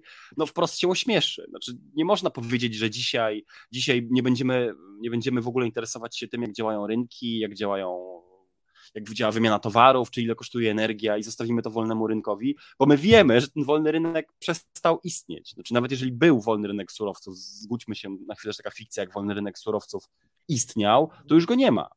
E, a my za chwilę będziemy musieli dopłacać ludziom do, do ogrzewania, będziemy musieli, na przykład tak jak Francuzi, nacjonalizować spółki energetyczne, realizować wielkie bailouty firmom energetycznym, czy w ogóle biznesowi, który znowu nie, nie udźwignie kosztów E, tej, e, tej trudnej energetycznie zimy i tak dalej. I w tym sensie Tusk widząc też, że dzisiaj Polaków, to ostatnie zdanie, zaraz to rozwiniemy, widząc też, że Polaków dziś nie interesują pewne demokratyczne powszechniki, znaczy nie interesuje ich w tym momencie uniwersalność praw człowieka, praworządność, trójpodział władzy, to wszystko z czym ludzie wychodzili na ulicę w początkach rządów PiSu, dokonuje logicznej kalkulacji, że tych ludzi interesuje bardziej dach nad głową, chleb, realia pracy, płace, inflacje i ceny i zaczyna mówić językiem z tego pułapu. Znaczy nie opowiada, e, jak duża część platformy wciąż komunałów w rodzaju e, jak przywrócimy praworządność, to i inflacja spadnie. Znaczy możecie się Państwo śmiać, ale to jest to, co Izabela Leszczyna mówi, tak? jak przywrócimy w Polsce praworządność i sędzia Tuleja będzie znowu tam orzekał i nikt go nie będzie nękał, to zachodni kredytodawcy odzyskają do Polski zaufanie i, i po prostu inflacja będzie mniejsza. No Tusk w tym sensie jednak naprawdę można wiele o nim powiedzieć, ale nie jest politykiem e, tak bezmyślnie dogmatycznym, żeby podobne frazesy ludziom, którym naprawdę zaglądają do oczu koszmarne rachunki za prąd, za energię, za gaz i, i rosnąca inflacja opowiadać. Pani Bożena e, Breczko na YouTubie pisze tak, nie rozumiem ten inby o e, czterodniowy dzień pracy. Chyba najwyższa pora o tym pomyśleć, a przynajmniej zrobić badania. Czy w każdej konfiguracji politycznej to będzie populizm? Zróbmy ten krok do przodu. E, pani Bożeno, badania były już w zeszłym roku a propos głośnego dwuletniego projektu, który odbywał się na Islandii. Badano opinię publiczną w różnych krajach Europy. No i okazało się, że Polacy nie są zbyt chętni do czterodniowego dnia pracy, co się wiąże oczywiście też z takimi e, problemami, jak to, że jakby u nas się myśli w ten sposób, że jak będę pracował dzień krócej, tak, będę pracował, pracowała dzień krócej, to będę miała o ten jeden dzień, czyli o cztery, czasem pięć dni e, w miesiącu e, pracy mniejszą wypłatę. Więc e, ten koncept się na razie niespecjalnie spotka ze zrozumieniem. Jeśli chodzi o to, że my się tak śmiejemy, że e, Platforma nagle zajumała pomysły e, lewicy, no to jednak Kuba w tekście, do którego Państwu odsyłam, który można znaleźć w bieżącym tygodniku Przegląd, tekst pod tytułem Wielki Kopista, dowiecie się, jak... ze swojego tytułu. Przepraszam. No, słuchaj, no tak. Rozbawiło po tygodniu. Tak, tak, tak miałeś, no, tak miałeś. Wtedy mi się nie wydało taki zabawny, a teraz się chichram, przepraszam. E, to, ktoś to powiedział na głos. No widzisz, e, następnym razem do mnie zadzwoń, zanim wybierzesz tytuł, ja ci go na głos przeczytam, słuchaj, i będzie po kłopocie. Także e, wracając do, do, do pytania Pani Bożeny, e, no jednak jest tak, że część tych pomysłów jakby może inaczej. My Państwu coś pokażemy. My Państwu po prostu coś pokażemy. E, a propos tego, jak te pomysły lewackie, właśnie w kontekście myślenia e, Platformy Obywatelskiej wypowiedzi Platformy Obywatelskiej, polityków Platformy Obywatelskiej, e, były lewackie, czyli do dupy, złe, socjalizm i w ogóle wszystko nie tak, a potem się okazały objawieniem, kiedy wypowiedział je właśnie e, szef Platformy Obywatelskiej, czyli e, Donald Tusk. I teraz Państwu po prostu pokażemy na ekranie dwa screeny, które zrobił Kuba i pokażemy Państwu najpierw pierwszy. Daj, dajmy na cały ekran tego bezgłowego Borysa. Tak, Borys Budka. To ja Państwu przeczytam. E, więc 7 maja 2018 roku partia Razem e, proponowała E, pracujmy krócej, 7 godzin. Od dziś zbieramy podpisy pod obywatelskim projektem ustawy o skróceniu czasu pracy. 7 godzin to więcej czasu dla rodziny i na rozwój zainteresowań. To proponowała partia razem, proszę Państwa, 4 lata temu ponad. No i Tusk co powiedział, to powiedział. Borys Budka, szef Platformy, mówi, ja, mówił wtedy: Ja proponuję 7 godzin pracy w tygodniu, albo nie, w miesiącu będzie więcej czasu na rozwój osobisty i odpoczynek. Kto za? I co Budka powiedział? E, I opatrzył to hashtagiem ekonomia głupcze. Tak, ekonomia głupcze. Kiedy Tusk po czterech latach powiedział, że pomysł jest fajny, co powiedział Budka? No klękajcie narody. Fantastyczny pomysł. Wodzu prowadź na białym koniu. E, I poprosimy drugi screen, Lisa. E, tutaj Zandberg w 2018 roku, ja to sobie wrzucę na drugi ekran, żebym e, lepiej też widział, to Państwu przeczytam. E, Zandberg 1 maja 2018 pisał: W tym roku mija 100 lat, odkąd Polska jako jeden z pierwszych krajów na świecie wprowadziła 8-godzinny dzień pracy. Już czas iść dalej. Partia razem proponuje: skró skróćmy tydzień pracy do 35 godzin. I Pablo Morales y, odpowiada: Pan prowadził kiedyś małą choćby firmę, taki warsztat samochodowy, tartak, zatrudniał pan ludzi. E, no i mamy. Y, obecną wypowiedź tego samego człowieka e, z Twittera. Czterodniowy tydzień pracy to jest polityczny strzał w dziesiątkę. To poważna debata o przyszłości Polski w wykonaniu Donald Tusk, a nie dziecinne gadanie o CPK w 2034 roku. To tak a propos e, właśnie tego, jak my się naigrywamy z zajumania, proszę Państwa, tutaj z redaktorem Dymkiem, zajumania tych właśnie lewicowych pomysłów. I co? I w 2022 roku pomysły są ekstra. Zresztą Kuba miał jeszcze jedną fantastyczną grafikę w social mediach. Odsyłam Was do e, jego Instagrama, bo chyba jej teraz nie wygrzebie, ale y, Kuba zrobił taką infografikę. Wybacz, trochę Cię pochwalę, bo ona jest fantastyczna. Pisałem Ci zresztą wtedy o tym. E, Kuba zrobił infografikę właśnie taką e, pokazującą drogę od pomysłu skrajny, tam nie pamiętam, to był skrajny jakiś komunizm, w ogóle wszystko źle, aż po wodzu prowadź oczywiście. No i z tym mamy do czynienia po prostu. Tak, z tym mamy do czynienia. Ja, ja, pozwolę, ja pozwolę się tą wyliczankę, bo widzę rzeczywiście, że część słuchaczy i słuchaczek nam nie dowierza, że te pomysły były kradzione lewicy, więc ja postaram się Państwa e, uprzejmie, a czy stanowczo z błędu wyprowadzić i przekonać, bo jeszcze lepszą anegdotą chyba jest historia zamrożenia wyboru i zamrożenia rat kredytów. Otóż to jest pomysł, z którym wyszedł w styczniu i lutym taki lewicowy ekonomista Marcin Wroński i promował go między innymi w rozmowie z Janem Śpiewakiem, z Grzegorzem Sroczyńskim i na kilku lewicowych kanałach, chyba u Jacka Żakowskiego również w TOK FM-ie. No i ten Wroński tak opowiadał o tym, że trzeba zamrozić WIBOR. No i wtedy poproszono i zamrozić raty kredytów po prostu kredytobiorcom na poziomie z grudnia 2021.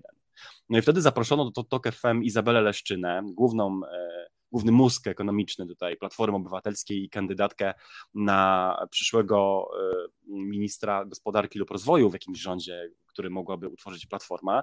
No i zaproszono Izabelę Leszczynę, żeby taki pomysł skomentowała na, na, na antenie Radia TOK FM i ona powiedziała, nazwała go w trzech słowach, o ile pamiętam, niemądry, populistyczny i głupi, albo bodajże populistyczny, głupi i szkodliwy. Ale użyła takich trzech epitetów. No i to był koniec lutego. E, trzy tygodnie później Platforma zgłaszała własny projekt zamrożenia rat kredytów na poziomie grudnia 2021. E, czytałem ten projekt, on, on, on, ma, on ma w druku jakieś nie wiem, dwie strony A4 i mniej więcej brzmi tak. Niniejszym ogłaszamy zamrożenie rat kredytu na poziomie z grudnia 2021 takie mają one być. I pod tym podpis 40 tam posłów Platformy. E, nie szydzę z tego, że to jest projekt tak krótki, bo, bo, to, bo to czasami krótkie projekty bywają dobre, ale szydzę z tego, jak błyskawicznie Izabela Leszczyna i Platforma Obywatelska przeszli od nazywania pomysłu szkodliwym, populistycznym i głupim do proponowania dokładnie tego samego projektu e, w Sejmie i zgłaszania go pod obrady. Mm, I to, I to można by mnożyć. No to można mnożyć. Przywołałem przykład KPO, przykład e, czterodniowego dnia pracy, no też pokazaliśmy przed chwilą, tych, tych pomysłów jest więcej. Oczywiście część moich starszych kolegów z redakcji zwracała mi uwagę, że tak naprawdę należałoby napisać jeszcze o aborcji, bo przecież no, też należy powiedzieć, że wszystkie obywatelskie projekty, jakie wychodziły w sprawie aborcji i upadały, no to one upadały raczej to, albo za czasów Platformy, która nie chciała za nimi głosować, e, albo, albo już zapisu bez poparcia e, Platformy, która, która nie była odważna w sprawie, w sprawie aborcji, dopiero ostatnio zmieniła w tej sprawie zdanie i rzeczywiście, o ile się nie mylę, bo nie pamiętam na wyrywki wyników wyników głosowań, ale chyba rzeczywiście większość klubu Platformy w końcu za obywatelskim projektem aborcji e, zagłosowała. Więc tych, te, te, przykłady, te przykłady można mnożyć. I ja myślę, że tak jak jest na tej mojej zabawnej infografice, w Polsce, szczególnie w czasach kryzysu, które mamy teraz, pomysły przechodzą z lewej do prawej. Hmm, trudno się z tym kłócić, w sensie mm, większe, większe wydatki w czasach, w czasach COVID, zadłużanie się, e, pomoc kredytobiorcom, dzisiaj e, zamrażanie rat kredytów właśnie, e, programy osłonowe na, na mm, energię, a teraz w końcu skrócenie czasu pracy, te wszystkie rzeczy przechodzą z lewej flanki do, do centrum. I oczywiście otwarta, otwarte jest pytanie o to, na ile to jest dobrze albo źle, albo czy, czy to jest w ogóle powód do szyderstw, czy naturalny element rywalizacji politycznej, czy w ogóle należy się nad tym pochylać. To są pytania otwarte, na które ja z przyjemnością się razem z Państwem pozastanawiam, ale moim zdaniem samego faktu negować nie sposób.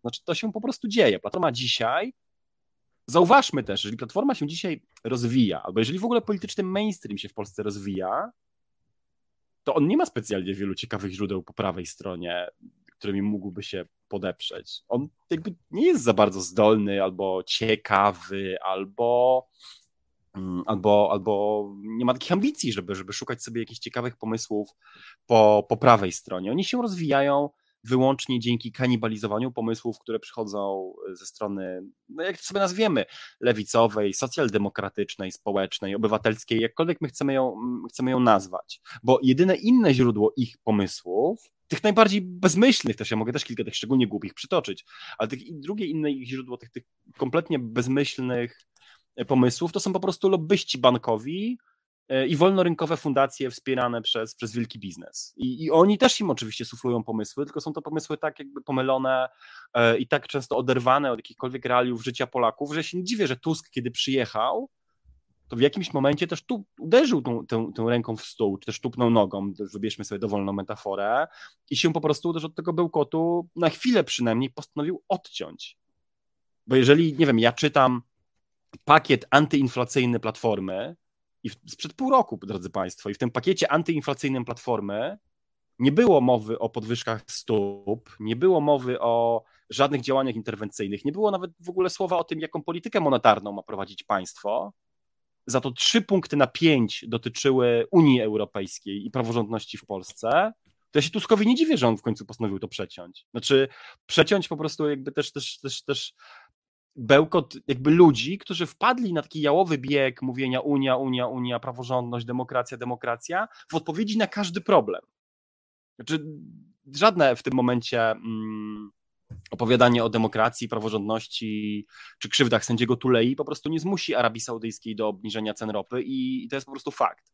Więc możemy jedynie sobie radzić w okolicznościach takich, jakie są, i tworzyć jakąś lepszą bądź gorszą politykę państwa w oparciu o te, o te, o te okoliczności, bo, bo zaklęcia nie zadziałają.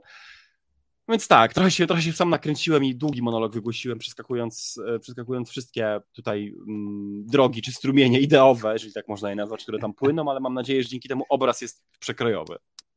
Słuchaj, to powiedz o tych głupich pomysłach, o tych naj, najgłupszych, jakie wypatrzyłeś, bo, Słuchaj, jakby zostawmy, zostawmy kwestię, wiesz, lobbowania e, w kartonowym kraju, bo ono jest oczywiście też robione y, na papier drut i wycinanie, wycinanego ziemniaka, to zawsze wychodzi paździerzowo. E, to nie jest House of Cards, dobrze o tym wiemy, ale powiedz o głupich pomysłach, bo to już będzie na pewno szczyt szczytów. Nie no, moim ulubionym było y, zwalczanie COVID przez otwarcie sklepów w niedzielę. To, to był chyba mój faworyt to pamiętam było czołowym postulatem, który wracał w każdej antykowidowej, w każdym antykowidowym projekcie, jaki zgłaszała wtedy Platforma. No ale to, to słuchaj, za... to, to, to, słuchaj, żabki sobie z COVID-em dlatego świetnie radzą. Według tak. ich projektu. One są otwarte w niedzielę.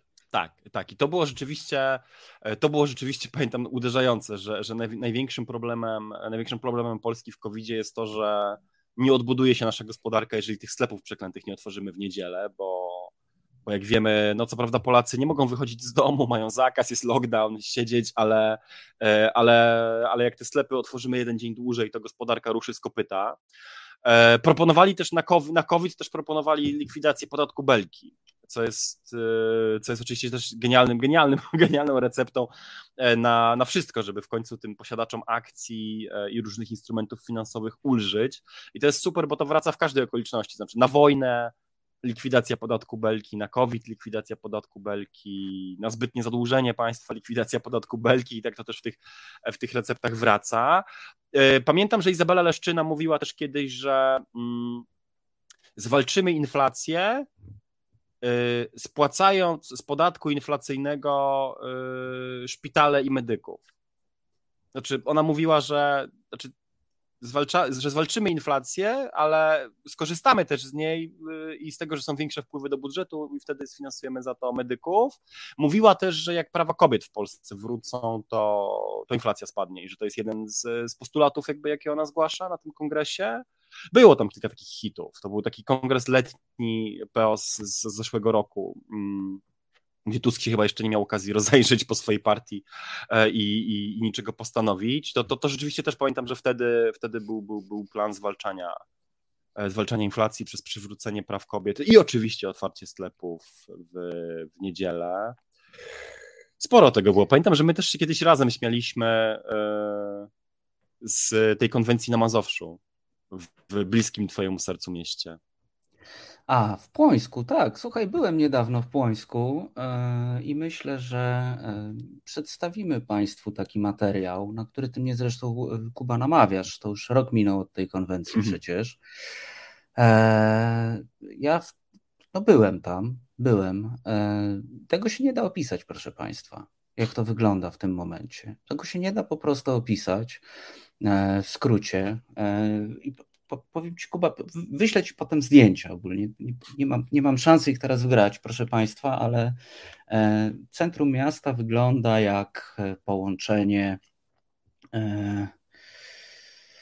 zerwanej, tak, wojna nuklearna, apokalipsa zombie i jak to się nazywa? A, kryzys klimatyczny jakby to walnęło i to w latach 90., proszę Państwa, tak w 94 roku pieprznęła jakaś bomba, zatrzymała czas, a teraz nagle ludzie przyjechali i próbują tam mieszkać. Więc jak słyszysz, e, Kuba, no sytuacja jest fatalna. Myślę, że niedługo podzielę się z Państwem takimi e, trochę większymi przemyśleniami na ten temat. Eee, no i cóż, a i creme de la creme, e, miejscówka, w której Tusk przemawiał, e, jest w remoncie, przynajmniej basen jest w remoncie do maja przyszłego roku. To takie wiadomości lokalne, proszę Państwa.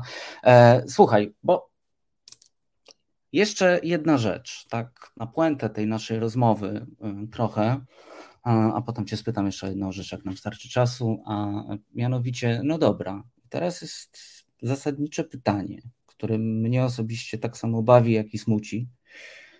A, a mianowicie, no, fajne te pomysły lewicy. A co z tą lewicą samą?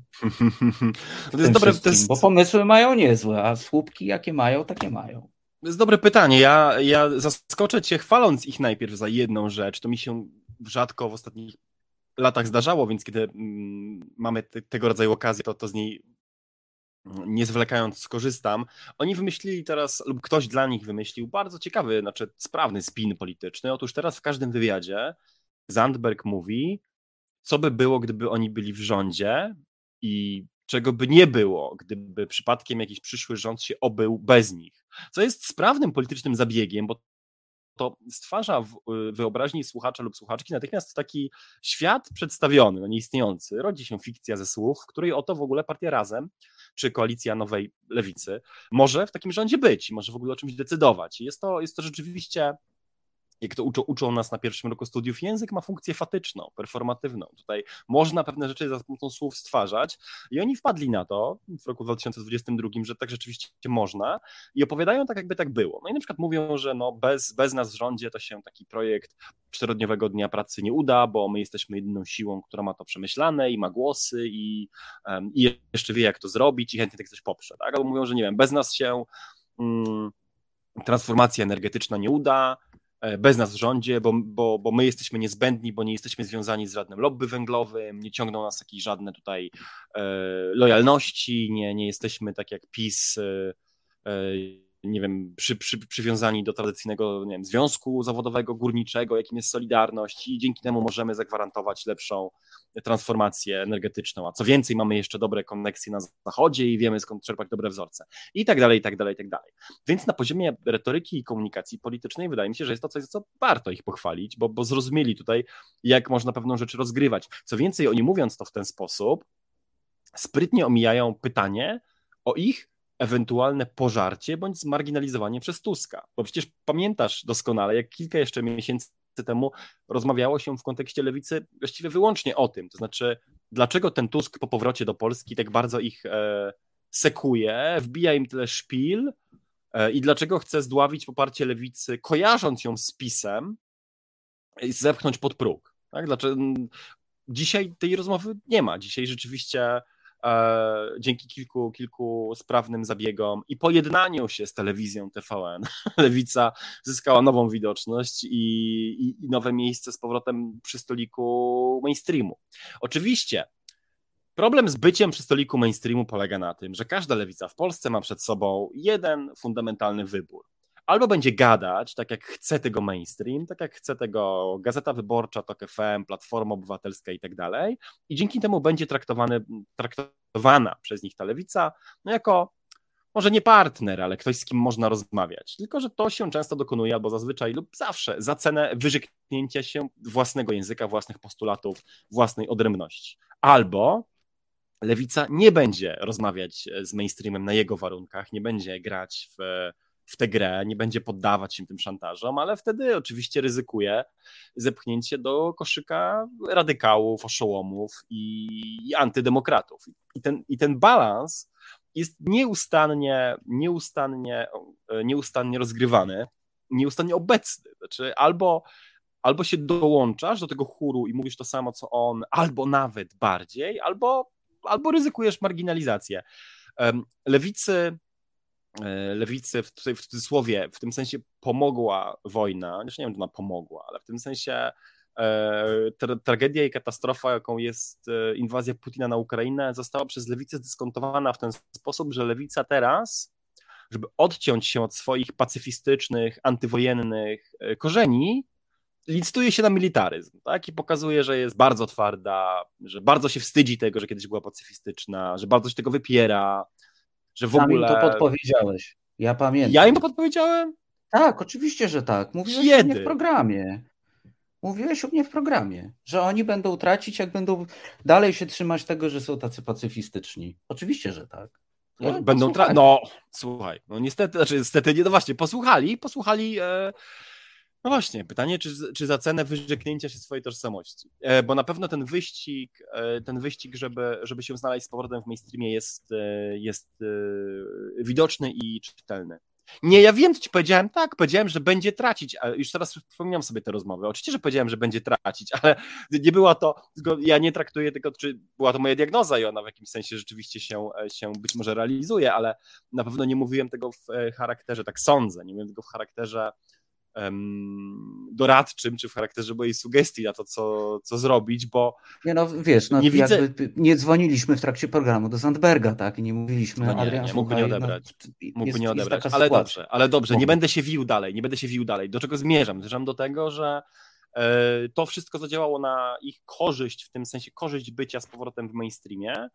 E, no i teraz pytanie, jak oni sobie to wykorzystają. Widać też ewidentnie, e, że mainstream, e, mainstream nie, nie boi się już jakby języka rzeczy wcześniej nie do pomyślenia, ale także dlatego, że te rzeczy nie do pomyślenia dzieją się na naszych oczach. Znaczy, kto by pół roku temu e, uwierzył w to, że Europa nałoży embargo na rosyjską energię, odmówi w ogóle kontraktowania ubezpieczenia transportu jakiejkolwiek rosyjskiej ropy do Europy, e, że Niemcy mm, odejdą od swojej, no być może postawionej na toksycznych fundamentach, ale budowanej przez kilkadziesiąt lat polityki energii Wende, że e, w rekordowo szybkim czasie mm, zostaną przyjęte do NATO, czy, czy obie, obiecamy przyjęcie do NATO dwóm krajom, z których jeden do niedawna był państwem neutralnym, czyli Finlandii i Szwecji, tak, jakby, że mm, że, że tyle rzeczy się naraz wydarzy zupełnie nie do pomyślenia, że w tym momencie trzymanie się dawnych dogmatów i upieranie się, że wszystko jest dokładnie takie, jakie było przed 2019 rokiem, przed e, COVID-em, yy, największymi w świecie pakietami stymulacyjnymi dla gospodarki, przed dojściem Bidena do władzy i jego z kolei rekordowymi pakietami odbudowy, przed wojną i rekordowymi wydatkami, znaczy zadeklarowanymi na razie, ale wydatkami na zbrojenia i przed niesłychaną, nie do pomyślenia również wcześniej, koniecznością jednoczesnego odejścia od rosyjskiej energii i popchnięcia do przodu zielonej transformacji, upieranie się, wiesz, że, że, że jakieś stare reguły działają jest bez sensu i w tym sensie mainstream także jest bardziej e, receptywny, o tak to nazwijmy, na, na radykalne postulaty. Zresztą o czym my rozmawiamy? No, przeżyliśmy najpierw e, historyczną podwyżkę progresji podatkowej zwaną Polskim Ładem, po czym przeżyliśmy jej błyskawiczną śmierć i historyczną obniżkę podatków zwaną tym razem już e, programem Niskie Podatki, e, ex Polskim Ładem, e, przez, w przeciągu zaledwie paru miesięcy. To są, jakby, wiesz, naprawdę mury kruszeją. Znaczy mamy tutaj, mamy tutaj znaczy, wartość dawnych dogmatów i przepowiedni leci na łeb szybciej niż kurs rubla. Chociaż ten rubel się odbił, ale do, do niedawna ta, ta, ten, ten bon był jednak bardzo aktualny. Więc w tym sensie, czemu mainstream ma nie brać lewicowych pomysłów, a czemu lewica ma nie, nie wywalczać sobie, czy nie próbować sobie umościć miejsca z powrotem w głównym nurcie? Skoro ten główny nurt i tak mówi lewicą. Dobra, to pojadę tak grubo, słuchaj teraz. Myślę sobie tak, no to to właściwie, to właściwie co? Mamy jakieś zatarcie granic już w tym momencie? Wchodzi, jesteśmy świadkami jakiegoś wejścia w nową erę polityki, która przestanie być taka lewicowa, prawicowa? Ja myślę, że tak. Ja myślę, że te, te diagnozy się, e, znaczy te, przepraszam, te, te etykiety się bardzo mocno wytarły do granic zużycia. Znaczy, w tym momencie lewica, zobacz, lewica w swoim podejściu do zbrojeń, do korporacji, do państwa, do energetyki, do praw mniejszości, do Europy, do Zachodu, do Rosji, nie różni się niczym od mainstreamu, a to są wszystkie istotne sprawy. Znaczy w każdej jakby zasadniczo istotnej dla świata, dla, globaliz dla globalizacji, dla ładu międzynarodowego sprawie lewica się nie różni od mainstreamu.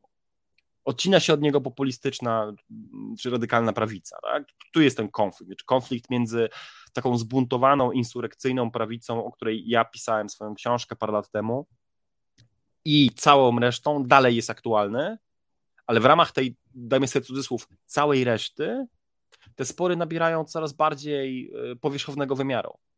Znaczy, wiesz, w tym momencie spór między delikatnie konserwatywnym republikaninem i delikatnie liberalnym demokratą w USA znowu, jak w latach 50., dotyczy detali. Oni się kłócą o cancel culture. Tak? To jest to, o co oni się kłócą. Oni się kłócą może o aborcję, yy, ale tak naprawdę tutaj znowu tożsamość jest bardzo duża. Jedyny realny taki zryw czy klif polityczny znowu przebiega między w warunkach amerykańskich trumpistami i taką rewolucyjną czy rebeliancką frakcją partii republikańskiej, liczącą tam w porywach do kilkudziesięciu osób w kongresie, a całą resztą sceny politycznej. Tak naprawdę reszta sporów się, się zatarła. No a my w Polsce, tu wracam na nasze podwórko, komentujemy podobne zjawisko, mówię my, ja i ty, w naszych rozmowach od ponad roku. To znaczy fakt, że elektoraty lewicy i platformy, czy lewicy i koalicji obywatelskiej są e, pod względem wszystkich socjologicznych i demograficznych wyróżników niemalże identyczne. Znaczy z tego koszyka ludzie, którzy głosują na Tuska, Zandberga, Biedronia, Sikorskiego, nie wiem, i tam i profesora Malka Belkę i tak dalej, z tego koszyka zaczniesz losować, to, to, będą ci wypadać mm, pod względem demografii, zarobków, edukacji, miejsca zamieszkania non-stop ci sami ludzie. Znaczy, że, że okaże się, że demograficzna charakterystyka kogoś, kto, kto głosuje Sikorskiego, czyli niby wiesz, konserwatywnego, liberała z jakiejś starej chadeckiej szkoły, a, a nagle, a wiesz, a Roberta Biedronia to są ci sami ludzie. No, są ci sami ludzie, oni mieszkają w tych samych um, miejscach, mają te same poglądy, ten sam poziom wykształcenia, zarobków i tak dalej. Um, więc tak, w tym sensie te, te, etykiety, te etykiety upadają. Co więcej, to ostatnia dygresja, bo wiem, że jesteśmy przy końcu naszego spotkania. Um, dygresja, co, co jeszcze argument w tej, w tej części dyskusji. Co więcej, e, znaczy wiesz, dzisiaj lewica dobrze żyje z korporacjami, a prawica zwiększa zasiłki. Znaczy, kto to jest prawicowy, kto jest lewicowy, tak? Dzisiaj prawica, ta radykalna bardziej, walczy z globalizacją i chce jakiegoś protekcjonizmu handlowego, a lewica z liberałami chcą powrotu do instytucji sprzed 2015, tak? I gospodarki, imigracji bez granic. Znaczy tutaj wiesz, te historyczne rzeczy się, się, się, się wywróciły, znaczy na, trochę, trochę na opak, tak? Lewica dzisiaj de facto, znaczy bo deklaratywnie jest inaczej, ale de facto jest reprezentacją wąskiej, najbardziej wykształconej społecznej elity, a premier Morawiecki, milioner i bankster jest człowiekiem, na którego głosują e, w dużej mierze polska niewykształcona prowincja i największy odsetek pracujących fizycznie. Tak? Więc tutaj, tutaj nie inaczej było z Trumpem, tak? Znaczy, którego, którego w dużych jednak ilościach poparła, poparła biała biedota i mniej wykształceni biali mężczyźni i tylko dzięki temu, że Biden odwrócił ten trend, e, część tych ludzi wróciła do Partii Demokratycznej i w ogóle dała mu zwycięstwo. Także więc, więc, tutaj, więc tutaj posługiwanie się tymi starymi szufladkami e, jest, jest coraz mniej, mniej aktualne. Kiedyś proponowano zastąpić ten spór, czy zastąpić te etykiety na przykład sporem lokalistów i globalistów. I to też było ciekawą propozycją jeszcze do niedawna, ale, ale kontekst, kontekst wojny, gdzie o lokalistów jest trudno, bo wszystko, co dzieje się, ma globalny wymiar, też to wywraca. Ale wiesz, znowu dzisiaj na przykład wiesz o, na przykład o sankcjach, o tym, że sankcje potrafią być szkodliwe, albo o jakimś realizmie w polityce międzynarodowej, dla odmiany gada prawica. Dzisiaj to, co kiedyś o sankcjach na Rosję mówiłaby lewica i skrajna lewica, w Polsce mówi Łukasz Warzecha i Tygodnik do Rzeczy. Wiesz, jakby to jest, to jest też obraz tego, wiesz, jak te, jak te, jak te, jak te etykiety się wywracają. Kiedy w Parlamencie Europejskim grupa socjalistów i demokratów mówiła, że, że nie należy wprowadzać takich ostrych sankcji, które mogłyby uderzyć w ludność cywilną w, w Rosji, bo, bo to jest taka stara mantra lewicy, to w Polsce z kolei lewica domagała się jeszcze ostrzejszych sankcji i zamknięcia w ogóle obwodu kaliningradzkiego. I Zandberg osobiście tam chciał blokować każdego tira jadącego na Białoruś, tak? No to nam pokazuje, że te pojęcia nie mają znaczenia, wiesz, pokaż ludziom, jak wygląda dzisiaj lewica w Polsce, Litwie czy Ukrainie, a jak wygląda lewica w Hiszpanii, nie wiem, Irlandii e, i, i Stanach Zjednoczonych i też nie rozpoznają tej, tej, tej lewicy. Widzisz, mamy też puentę do naszego spotkania, do tego, co mówisz w tym momencie właściwie. E, pani Bożena Breczko na czacie na YouTubie pisze, w jednych badaniach wyszło, że zwolennicy Konfederacji jako polityka, który im się najbardziej podoba, wskazują Adriana Zandberga. Ci konfederaci potrzebują, no właśnie, ci konfederaci potrzebują silnego mężczyzny, a mało mają u siebie takich archetypicznych ubermenszów. No jednak Sławek Mencen albo, albo Korwin to, to, to, nie są, to nie są tacy mężczyźni, którzy mogliby jednak wieść e, lud na barykady. No i w tym sensie ich e, upodobanie do potężnego Duńczyka być może nie może dziwić. Myślę, że tak. Szczególnie, że wiadomo, e, chłopaki z Konfederacji też lubią pograć w gry, więc no taki Dun, wiesz, wyciągnięty jak z Wiedźmina trójki gdzieś tam, to jest to, to jest to. Sośnierz lubi to. Dobromir Sośnierz lubi to, zdecydowanie. Na pewno. Pograłby Zandberg w coś, taką postacią. Takiego sierpega. Tak. O ile nie gra... Tak. O ile nie gra w co? Nie, o ile nie gra awatarem małej niebieskowłosej Japonki. A to bo to może być jego alterego internetowe. Tak. Jakubie, bardzo Ci dziękuję. Kornelu. Można by jeszcze było gadać i gadać. Można. Ale musimy kończyć. Proszę Dobrze. Państwa, naszym gościem Jakub Dymek. Zaglądajcie. A ja chciałem coś zareklamować jeszcze, zanim skończymy. Tom. No, do tego dążyłem, ale A! dobra, to. Nie, to dąż, sorry. Nie, nie dobrze, to nie, to, nie, proszę.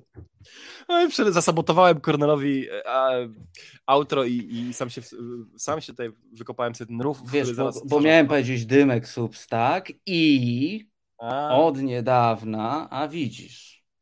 Tak drodzy Państwo, to sam się pochwalę. Dobrze, drodzy Państwo, wystartował mój podcast. Nazywa się Dwie lewe ręce. E, I będzie mi niezwykle miło, jeżeli korzystając z aplikacji czy innej strony, na której obserwujecie e, podcasty, to zapiszcie się, do, dodajcie do obserwujących, do ulubionych, kliknijcie w ikonkę dzwoneczka, czy serduszka, czy jakakolwiek inna ikonka się tam wyświetla. A ja z mojej strony obiecuję ciekawych gości, długie, pogłębione rozmowy o globalizacji, polityce, mediach czy technologii, o tym wszystkim, o czym na co dzień piszę i, i cóż, i obiecuję dać z siebie wszystko. Nie wiem, czy będzie zawsze tak zabawnie jak u Cornela, bo, bo tego obiecać nie mogę, ale na, na pewno dołożę wszelkich starań, żeby, żeby było. No ale ty jesteś Wiele dziennikarz. Ja Niestety, to mnie prześladuje. prześladuje. Prześladuję. E, Kornelowi też muszę podziękować. Proszę bardzo, skorzystam z tej okazji. Pomógł mi tutaj się ustawić z mikrofonem, światłem i, i kilkoma innymi rzeczami. Bez jego fachowej wiedzy te podcasty brzmiałyby jeszcze gorzej niż brzmiał na razie. Nie, nie, żartuję. E, nie przesadzę, nie przesadzę. Jest, jest progres. E, dwie lewe ręce na Spotify'u, wkrótce na Apple Podcasts i wszystkich innych platformach. A ja tradycyjnie zapraszam i do usłyszenia. Dzięki Kornelu za zaproszenie. Również Ci dziękuję, Jakubie. Dobrego wieczoru. Dobrego wieczoru, hej.